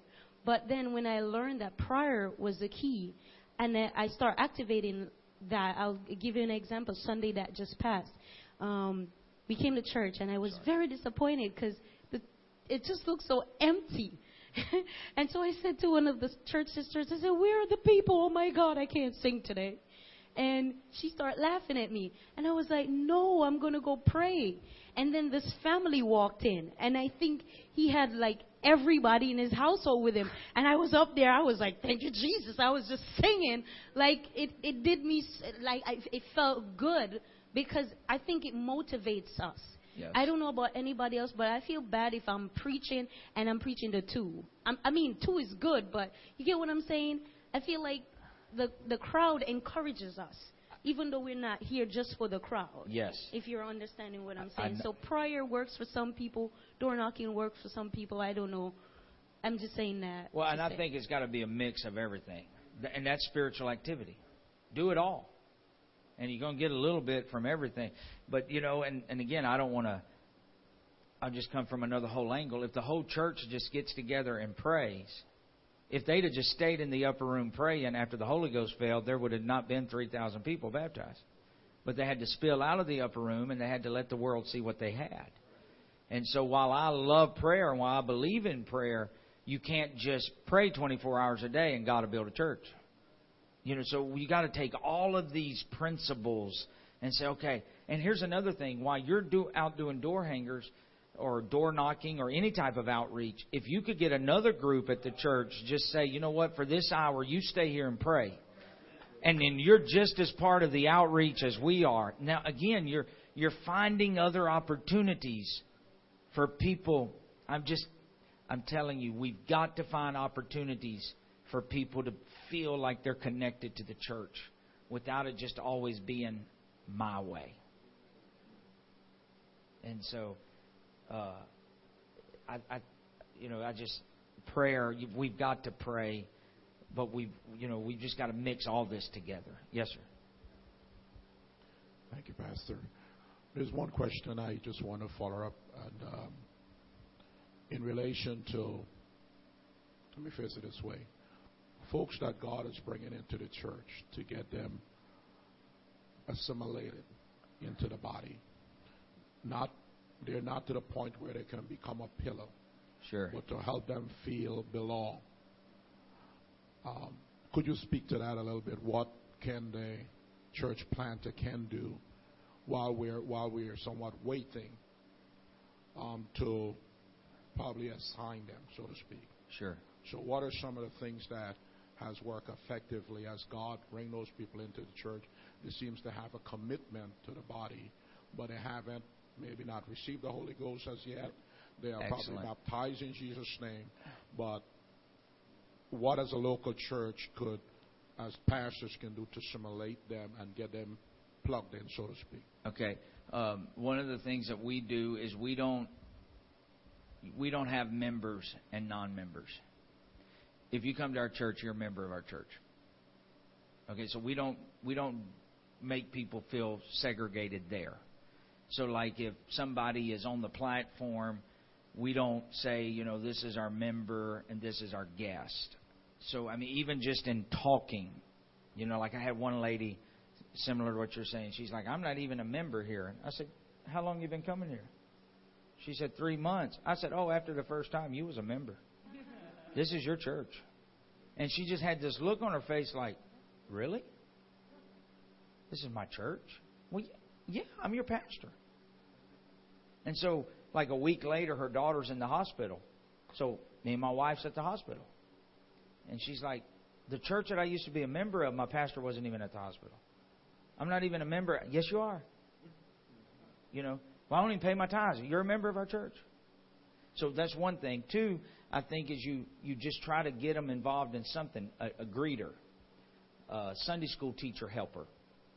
Now it's, depending on where you are, we had Sunday school teachers that were Pentecostal, but we needed helpers. Well, that's a great place to incorporate these new people. Once a month, we ask them to serve in that. Oh, they feel a part. Another thing I think is communication outside the church.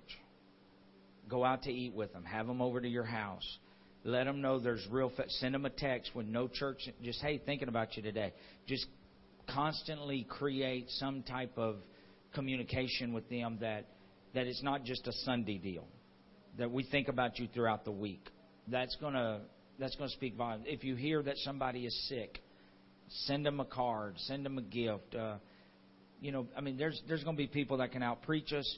There's going to be people that can out-money us, out-budget us. But there should not be anybody in your church that can out-love you and out-pastor you. Now, that's just going to take a little bit of work on your part, and that doesn't mean you have to have money. But I'm telling you, these other cats, they don't go to hospitals. They don't visit with people like that. And it doesn't have to be you. You could send somebody in your church to go. But teach them from the very beginning. If brother so-and-so's there, that's like me being there. And then they know that that's part of their church, that they're connected. A thing that we do is I do a group text. We have this little program where we can send out a mass. So I'll just send out a mass text to everybody in the church. And I put everybody's name on it. And I always say, to the faithful people of Lexstaff. And so they're getting it. They may come once a month, but they've just been reminded that they're a faithful person of Lexstaff. So I think just little things like that. And another key thing that we do. Now, I went this time with the team, so I had a few more people to work with than going in by myself. But I try to get our team involved to communicate with other people, because people expect the pastor to do it. But if just somebody else sends them a message and say, hey, can we grab coffee today? To them now, well, I expected the pastor to do that, but I didn't expect you to do that. So now they feel like, oh, there's a good relationship here. So the more people you can get involved to connect with those type of people without it just being you or your wife, that will always be a good thing as well. You had a question. Yes. My question is, how do you identify like-minded people for a particular cause? Say, for instance, it's church planting. Sometimes we want to say prayer about a specific thing. And sometimes I may think, well, let me get to a pastor, for example. But then as we're praying and, you have that passion, you realize that it's either not there or it's so weak. Not that the person has to be identical to you, but it's so far away that you feel like, maybe you were not the right person for me to pray with about this particular thing. So how do you identify, things or traits that you look for? Very good. We always like to pride ourselves by saying there's no cliques in our church. But that's a lie.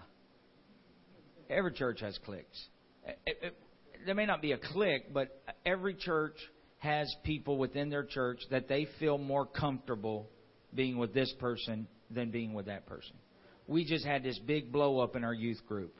Because two girls that are 13 felt like the two that are 18 that they didn't connect. Well, they're not supposed to connect. And so, and I told both of them, look, there's no hate here. She likes you, you like her, but y'all just aren't going to hang out. But that doesn't mean anything because there's an age gap there. I mean, personally, I wouldn't want my 13-year-old daughter hanging out with an 18-year-old to begin with, but that's just me. And so within every church, there's going to be people that you connect with better. I think the way you identify that is trial and error. You're friendly to everybody, but then you have that connection, and you know what that feels like. The Bible says this, we reproduce after our own kind. Okay? And so if we don't get connected with our own kind, then there's not going to be any reproduction. And so what I mean by that is if me and Brother Wyatt, if he just couldn't stand me, just for whatever reason, everything I did got on his nerves. I was just one, and those type of people. I don't make them bad people. But they know where every one of your buttons are, and they refuse to touch you anywhere except where those buttons are. He wouldn't enjoy hanging out with me. And he may not enjoy hanging out with me, I'm not sure. But he wouldn't enjoy hanging out with me. That doesn't make him bad, and that doesn't make me wrong. Now, if we try to force that, we're probably going to have feelings contrary to one another. So in a church, a healthy church, you don't dislike anybody. But if I talked to her twice a week, I'd want to strangle her. So what do? You don't talk to her. Now, again, it's not... But now this other person, you can't live without talking to them. So you just have to kind of mingle. You have to find that. And then you have to work hard at making sure that doesn't become what would be labeled a clique. I don't call it a clique. I call it a connection. There's a good connection there. And what I feel like we have to do as a church, and what I think as a pastor, we have to have enough of the gifts of the Spirit working in us, even the gift of discernment, that we're able to discern who needs to be connected with who. And just like, I just had a meeting with our youth pastor, and I said, these two young people, two guys, they're connected. They like each other. When you do something with one of them, get the other one to go with you. Because now you're killing two birds with one stone. Because there's a connection there. Let's not work against that. Let's nourish that. Let's work with that. And so the same thing's in church. You're gonna find people you're connected with, and when you're doing that, if it's someone new, your job then is to become a disciple maker. That I'm gonna disciple this person. And I tell our church all the time, as our church grows, you're gonna see less and less of me. And what I mean by that is, like, when we first started, I go out to eat with you once a week. But now it's once a month. Well, once newer people come in, we got to give time and attention there. So it's going to be once every 6 months. But you have to grow up, too. As the church grows, you have to mature with the church to know that we can't keep the same relationship that we've had. But that's where you become important. That's where people in the church become important, because now you can all be connected with different people. And the pastor can be connected with the leaders can be connected with the saints can be connected with the sinners, and now we're going to keep this real healthy flow of people coming in the church. Does that answer maybe a little bit? It does make somewhat, it clear. But the per se, the problems that arise out of a lot of things that somebody feels like, well, Sister Lacey is my friend, but Brother Hudson is not my friend. So, although you've explained that, you know, as people come in, we're going to be transitioning, sometimes that's not so acceptable because people feel like, well, I should hold on. Or, you know, you didn't call me all week. Oh, but Sister Lacey told me she got a call or a text from you. So it becomes, and as church planters... That's reality. You're talking real. Church planters' wives, what happened is somebody feels like, well, you're close to First Lady, so you ask her, you know, and then you find that you're starting to reach out to somebody else, and then they're somewhat apprehensive or withdrawn, and you're wondering what happened. Sure. You know, but then they start believing that they're not loved, they're not appreciated, and they're not your favorite. That's real talk. That's reality. Now, I'll go back to two things. One, those are growing pains. So those are just, that's going to happen. Two, go back to what I said earlier. You're going to have to have some communication. And that's where teaching comes involved. That's where leadership classes become involved. If you can, you know, just start having more things where you're touching more people. And in those classes, you're able to teach it so straight. My ministers I call it pulpit training class. My pulpit training class is as raw and as straightforward. It's scary how straightforward it is. But they love it. Because I tell them, now look, this is not the pulpit. This is me trying to train you as leaders and as future preachers. So I'm not going to... I can't say a lot of this over the pulpit because of everybody that's out there, but you're here.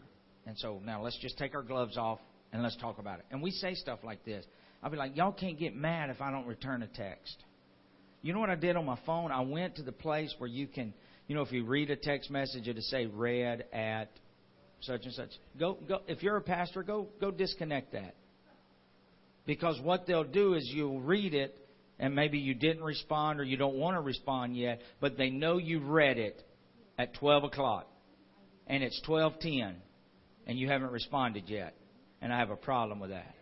So I just went and deleted that part to where when then they never know when I read it. And so now I can eliminate that. But I talk to our leaders straight.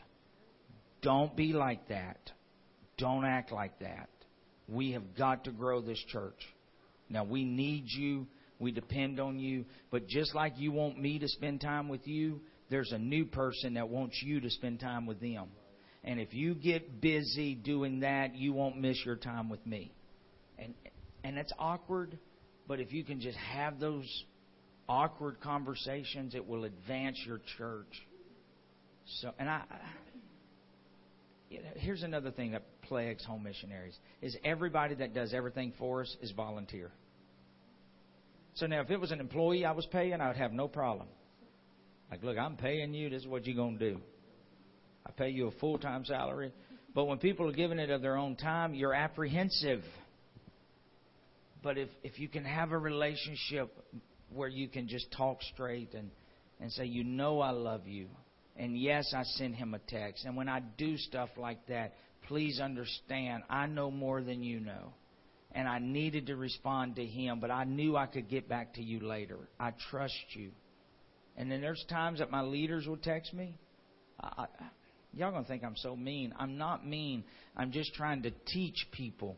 Like one guy texted me last week.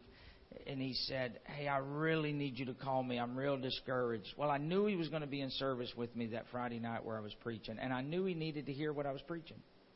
So I didn't call him because I knew he needed to hear the sermon. And then I didn't want him to say, well, the only reason you preached that is because you talked to me earlier that day. And so I just didn't even call. And then I told him after church, he said, hey, I really needed that. I said, yeah, that's why I didn't call you. So I just told him straight up, that's why I didn't call you. But I'll call you this week. Well, I didn't call until yesterday in the airport. And just talked for a few minutes. And that is teaching them that, hey, he's not gonna drop everything he's doing to call over something that's really not life or death.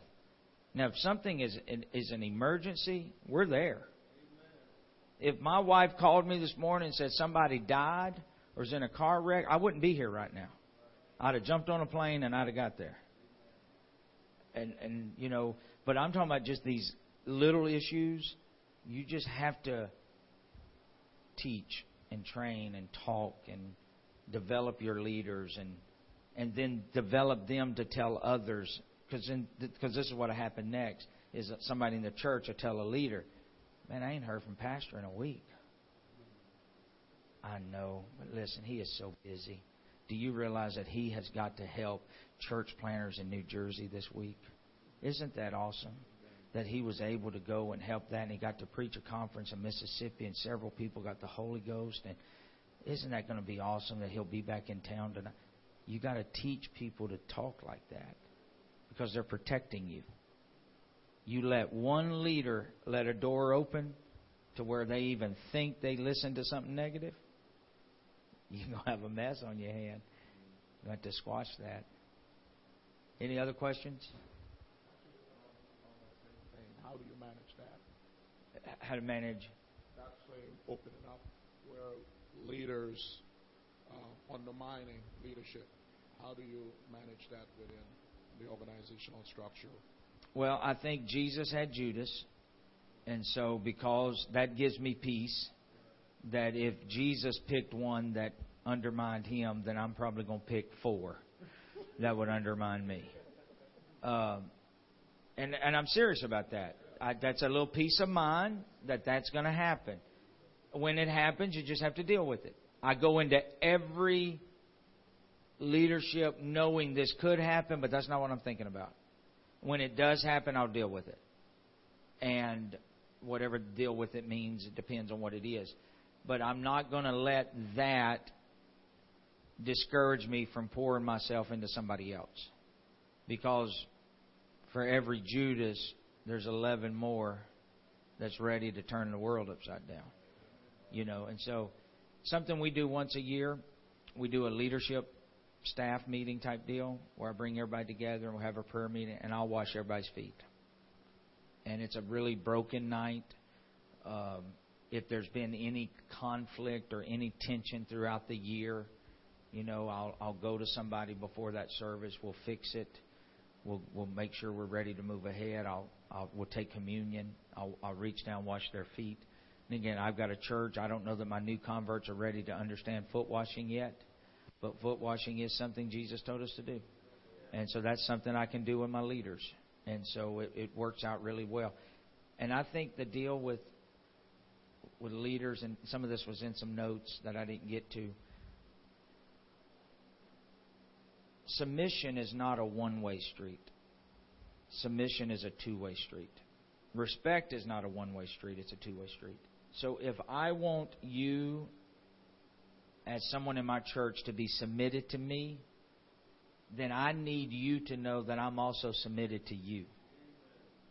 Now what that means is that I'm not King Tut. I'm not the Pharaoh. I'm not the dictator. I'm not Saddam Hussein that's making everybody do what I want to do without any accountability to me. And so I really try to talk very plain with our guys. I try to let them talk back to me. What's going on? What can I do to better serve you? How can I try to do little things for people? My youth pastor and his wife, anytime I go out of town, I give them my car. I'll fill it up with gas. I'll let them keep it and drive it because they just have one vehicle. And so it's a huge blessing to them. But at the end of the day, they know, man, he loves me. When another leader in my church, if I can slip him $100 and just say, hey, we want to bless you this week, and can't do it every week, but this week, I want them to know that I'm willing to serve them and give back to them, that I'm not just here being the guy that's taken. Does that make sense? And that money that I found on the street that day, well, I only needed 300 of it. I need to pay my tithes, and my car note was $269 or something. So that was perfect. I just needed 300. So I called the other two team people that went up there with me to start my church. I called their family over that night, and I gave each of them 300. And I said, this is miracle money. I'm going to share it with my team. Well, they'll never forget that. So anytime you can do something like that, you're creating a culture. My youth pastor, one Sunday, he took his little baby out and sat out in the foyer while I was preaching. And I didn't like it. It made me mad. But I didn't say anything. Well, the next Sunday, he did it again. And so he was up there playing the bass after service. And after altar call was over, I went up to him. And I said, Brother Rios, can I pastor you for a few minutes? And he said, yes, sir. I said, I don't want you to ever take your baby out of service again and sit in that foyer. I said, now, if he's crying, that's one thing. But just to go out there and sit, you're a leader in this church. If people see you do that, they're going to do that. And I said, now, if he's crying and disruptive, that's one thing. But just to go out there so he can play around, on that pew. We got to teach him how to sit in church. Yes, sir. Never happen again, Pastor. Yes, sir. Done. So what was that, a 2-minute conversation? But he knew that I didn't like it. And he knew that I didn't want him to do it again. And, no issues. It was awkward. But it's what we got to do as leaders. And so... if we can't do that, if we can't run with the footman, we can't keep up with the horseman. And so if we can't do these little things right now, we're not going to be able to do the bigger things when our church gets bigger. Okay, any other questions? We're right on time. I have a question, something that you talked about last time you were here. I just heard it over the video, but when you had put together your bylaws, you had stipulated in your bylaws that letting the church know that I want you to be accountable to me and I'm accountable to someone else. So I have pastors in my life that if anything goes wrong with the church, that, you can look to them. I'll bring them in quarterly. But the one thing that stuck with me is that you said something about a presbytery board, that if anything, any allegation that the church may have felt happened with you, that they would be the ones to judge you. And they all have to be in agreement. And I just thought it was interesting on something that as a church planner to add as a safeguard that, I have the district board, but I also have a board of people that know me, that if there's an allegation of misappropriation of funds or whatever it may be, that they would be the ones to come in and to, even if they have to say, well, you need to sit down for a while. How do you get to that point, and how do you put that language into your bylaws? Well, we just kind of wrote it in, we just said what we wanted it to say. And so you can do that, as long as you're doing business by your bylaws. But I got that concept from some bylaws that was already written, and I'll be more than happy to even give you my bylaws if you wanted my bylaws just to look at. Now, bylaws are very, very important to a church. They sound boring, but here's the deal: if somebody can sue you if you're violating your bylaws. But I've had a judge tell me that no judge is going to sue a church if they're operating by their bylaws. Now, it doesn't matter how bizarre those bylaws are. But if you're being hypocritical with your bylaws, then they'll nail you to the wall. But if you're doing what you're supposed to do. Now, on the presbytery, what we call a presbytery board, that is made up of three men who are at different stages of their life. One's an older gentleman, one is my pastor, and one is another guy that is very, very loyal to my family. So all three of them are in my corner, per se. all three of them are holy men. They all have great reputations.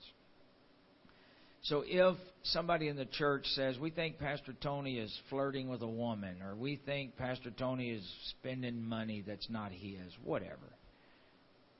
Instead of that local church board, which is made up of just the men in the church, instead of giving them the power to pastor me, I want them to know there's other men that can do that, because they're not pastors. And when a church board gets power, especially from a pastor that is wounded or that has made a mistake, it makes it very dangerous for any pastor that follows that pastor. Because a pastor has to pastor.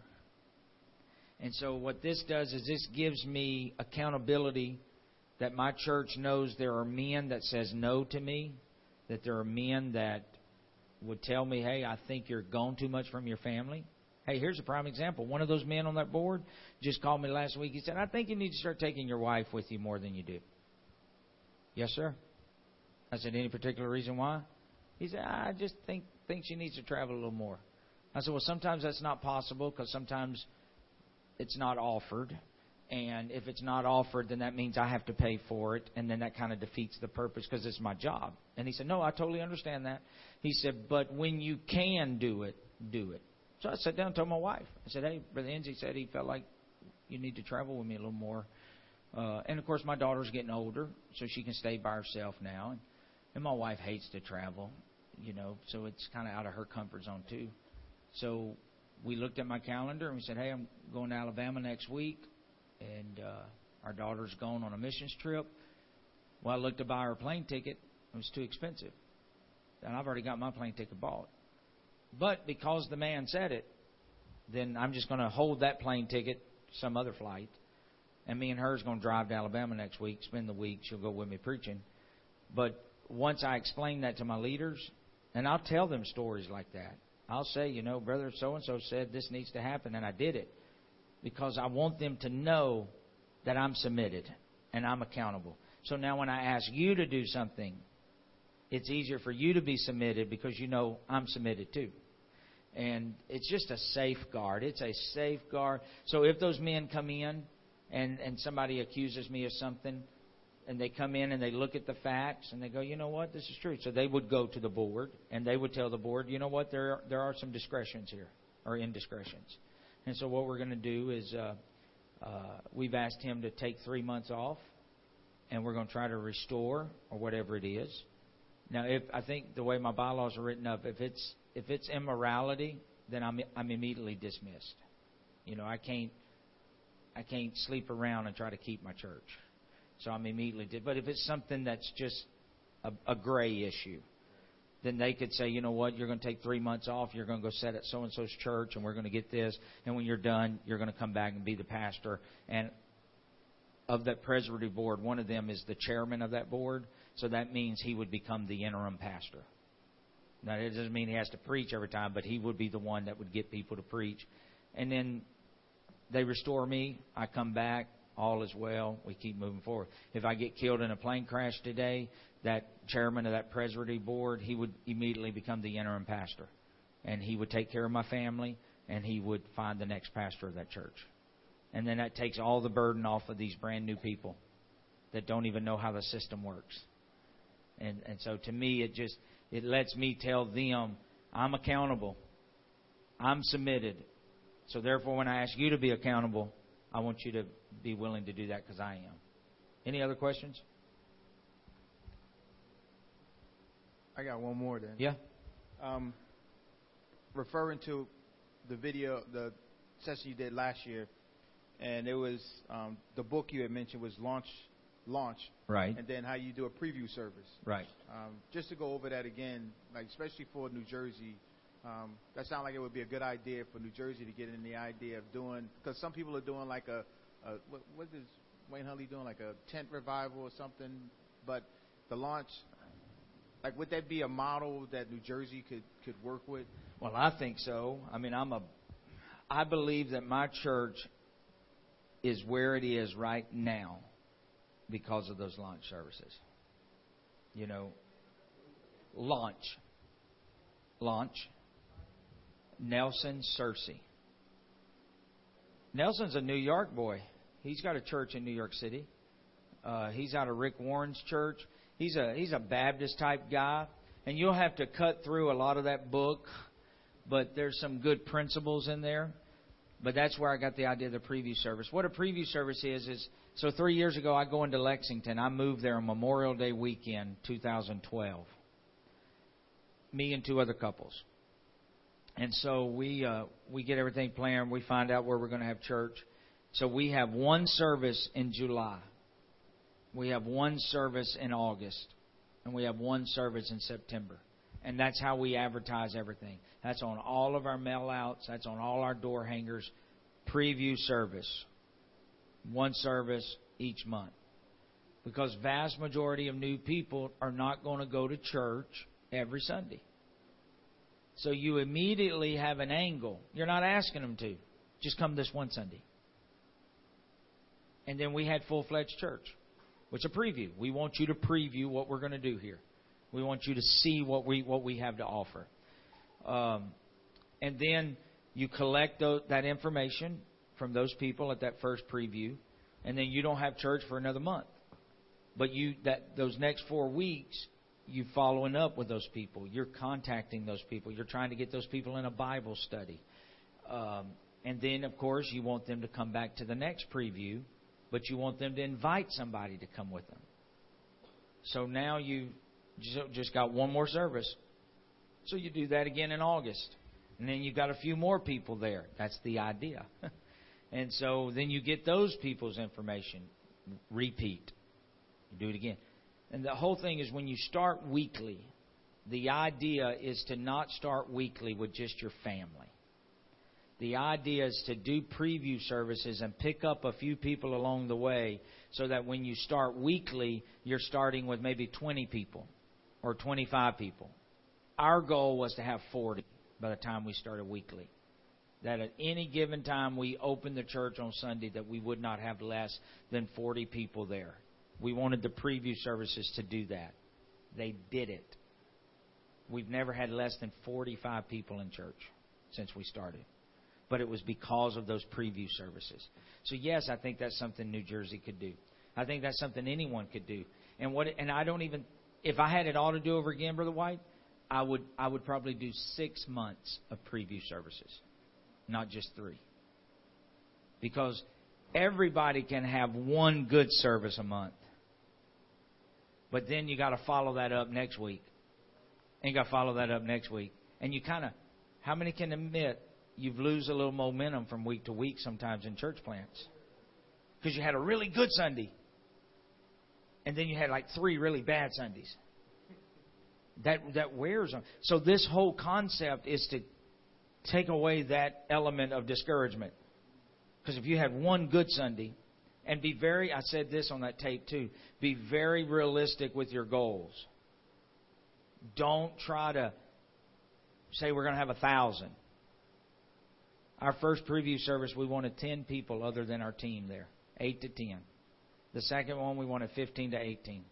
The third one, I think we wanted 25 to 30. And then we were thinking the next one, when we started weekly, we'd have close to 40. And we blew those goals out of the water. But those were our goals.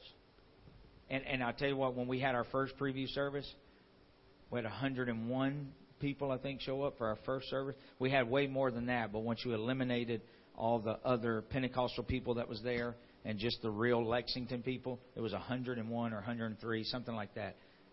Unbelievable. So we all went to my house that night, and we were all like, oh, God, this is going to work. This is going to work. Oh, my God. Okay, I tell you what. I know we were going to, let's have church again next Sunday. Let's call these people, and let's tell them we're going to have church again next Sunday, because that's 100 people. And then we had to calm down and go, wait a minute. We got a plan. Let's stick to the plan. And I'm so glad we did. Because I'm telling you what we'd have done. Next Sunday, we'd have 9. And then we'd have been like, oh. So guess what? We got to ride that wave for 4 weeks instead of 1. And that's a big deal. That's a big deal. If you're a church planner and you go 2 or 3 Sundays where it's bad, bad, bad, that's rough on us. So this just kind of eliminated that. And the book teaches you do it until you get a certain amount of people coming. And then you start weekly. And people go, oh, no, you can't do that. You got to have church every week. I'm all for that. But the reality is most people that are non-church, they go to church twice a year. So once a month, that's like big time. So it just kind of... Now, what you got to do is you got to protect yourself and you got to protect your team. And so we found a church about 50 miles away. Great man. He's my presbyter now. And I talked to him. I said, Brother Naylor, can my family come to your church between our preview service? Because I was out preaching. But can my family and my team come to your church on Sundays that we're not doing the preview? Absolutely. And it was far enough away that no ethical lines could be crossed. Well, great relationship, even a better relationship today because of that. And so, you have to have some things in place to take care of those weeks in between. But and like for midweek, what we would do is just meet at my house. I just bring my team to my house, not other people, just my team.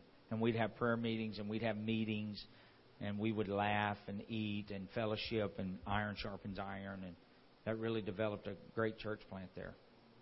So I would highly recommend launch. I'd highly recommend preview services.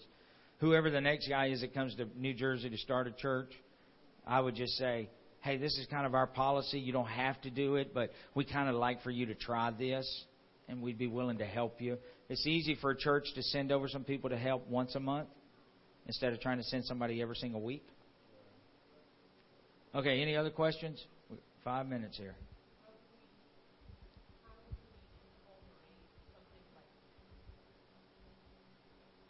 I thought that idea was excellent, but since we've already started, how do we incorporate, like a preview service? I don't want to go about it wrong or say it to my husband and then we go about it wrong. And we got the essence, and you spoke at length about it, but how do we incorporate that in our churches now? That's a good question. I haven't done that, so I'll just talk off the top of my head. Because we're about 3 years old, and it would probably be good for us to do that again. So I would think just do the same thing. Even though you're already meeting weekly, even though you've already have a core group of people that's here, when you blitz an area, let them think it's a brand new church again. Just say we're a new church in the community, because you are. And we're having preview services on this Sunday, and this Sunday. And we would love for you and your family to come be part of it. And then on those Sundays, have everything top shelf. Have your Sunday school department ready to go. Have your the place for the kids to go. Have and when those people come in, they don't know who's new and who comes all the time.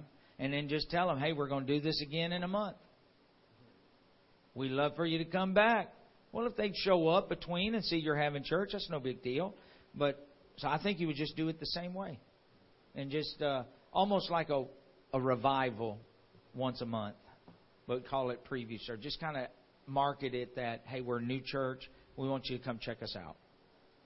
I think it would even probably be extremely effective after a church been there 3 or 4 years. You got my brain rolling now. I know what I'll be working on the airplane. Because I think it would be good to kind of just reinvent. Start it over. Okay? Let me say as he's coming, I love you guys. I love the spirit of this place. I love the Wyatt family. Even if he don't love me, I love him very, very much. I said this last night, but he's very well respected on the North American mission team. And so you are blessed with him and Brother White. And I just believe, I honestly believe that the best days are from here to the rapture. And I believe this district is going to grow. I believe the enemy's arms are going to be broken and that your arms are going to be strengthened. So thank you for letting me be back. That means a whole bunch to me. Bless you. Yeah, pass them up. Let's do that for fun real quick. Let me. Where's my pastors at that sent me the papers? Yeah, we got 5 minutes.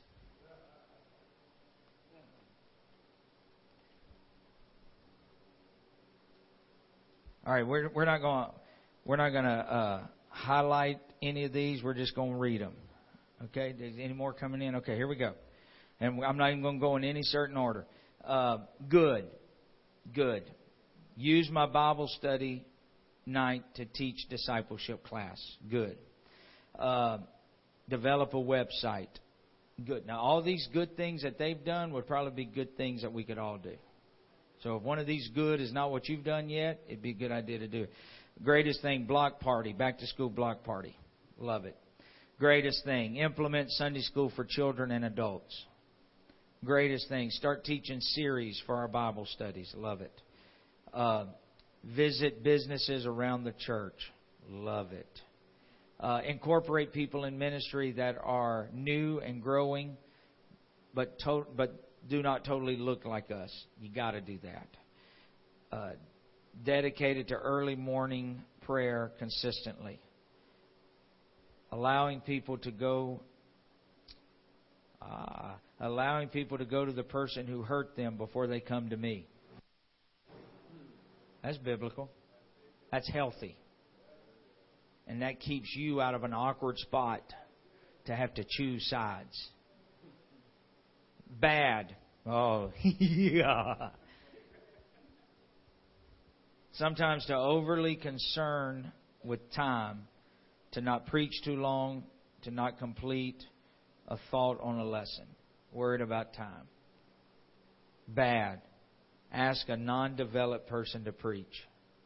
Man, I've done all these. Bad. Thinking a person who came in the church was looking for a different church. Not praying for the people God sends to the church. Think about that.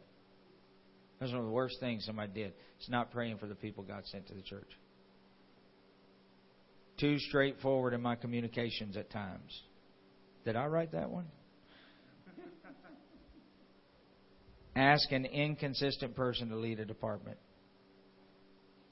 Commend some and forget others. That's a big deal. You have to be very careful what you start. It's easy to start stuff. Hey, I tell you what we're going to do. We're going to wish everybody a happy birthday this Sunday. And then next Sunday, somebody else's birthday and you forgot it. Guess what? They're mad. Doing things in my own strength or my old strength and not in the strength of the Lord. When people ask for money or need their rent paid. You start that, you'll do that for the rest of your life.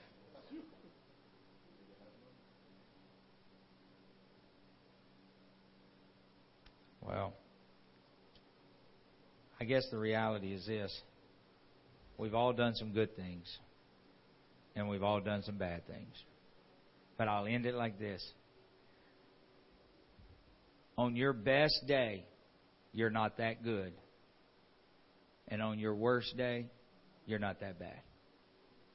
So you're somewhere in the middle.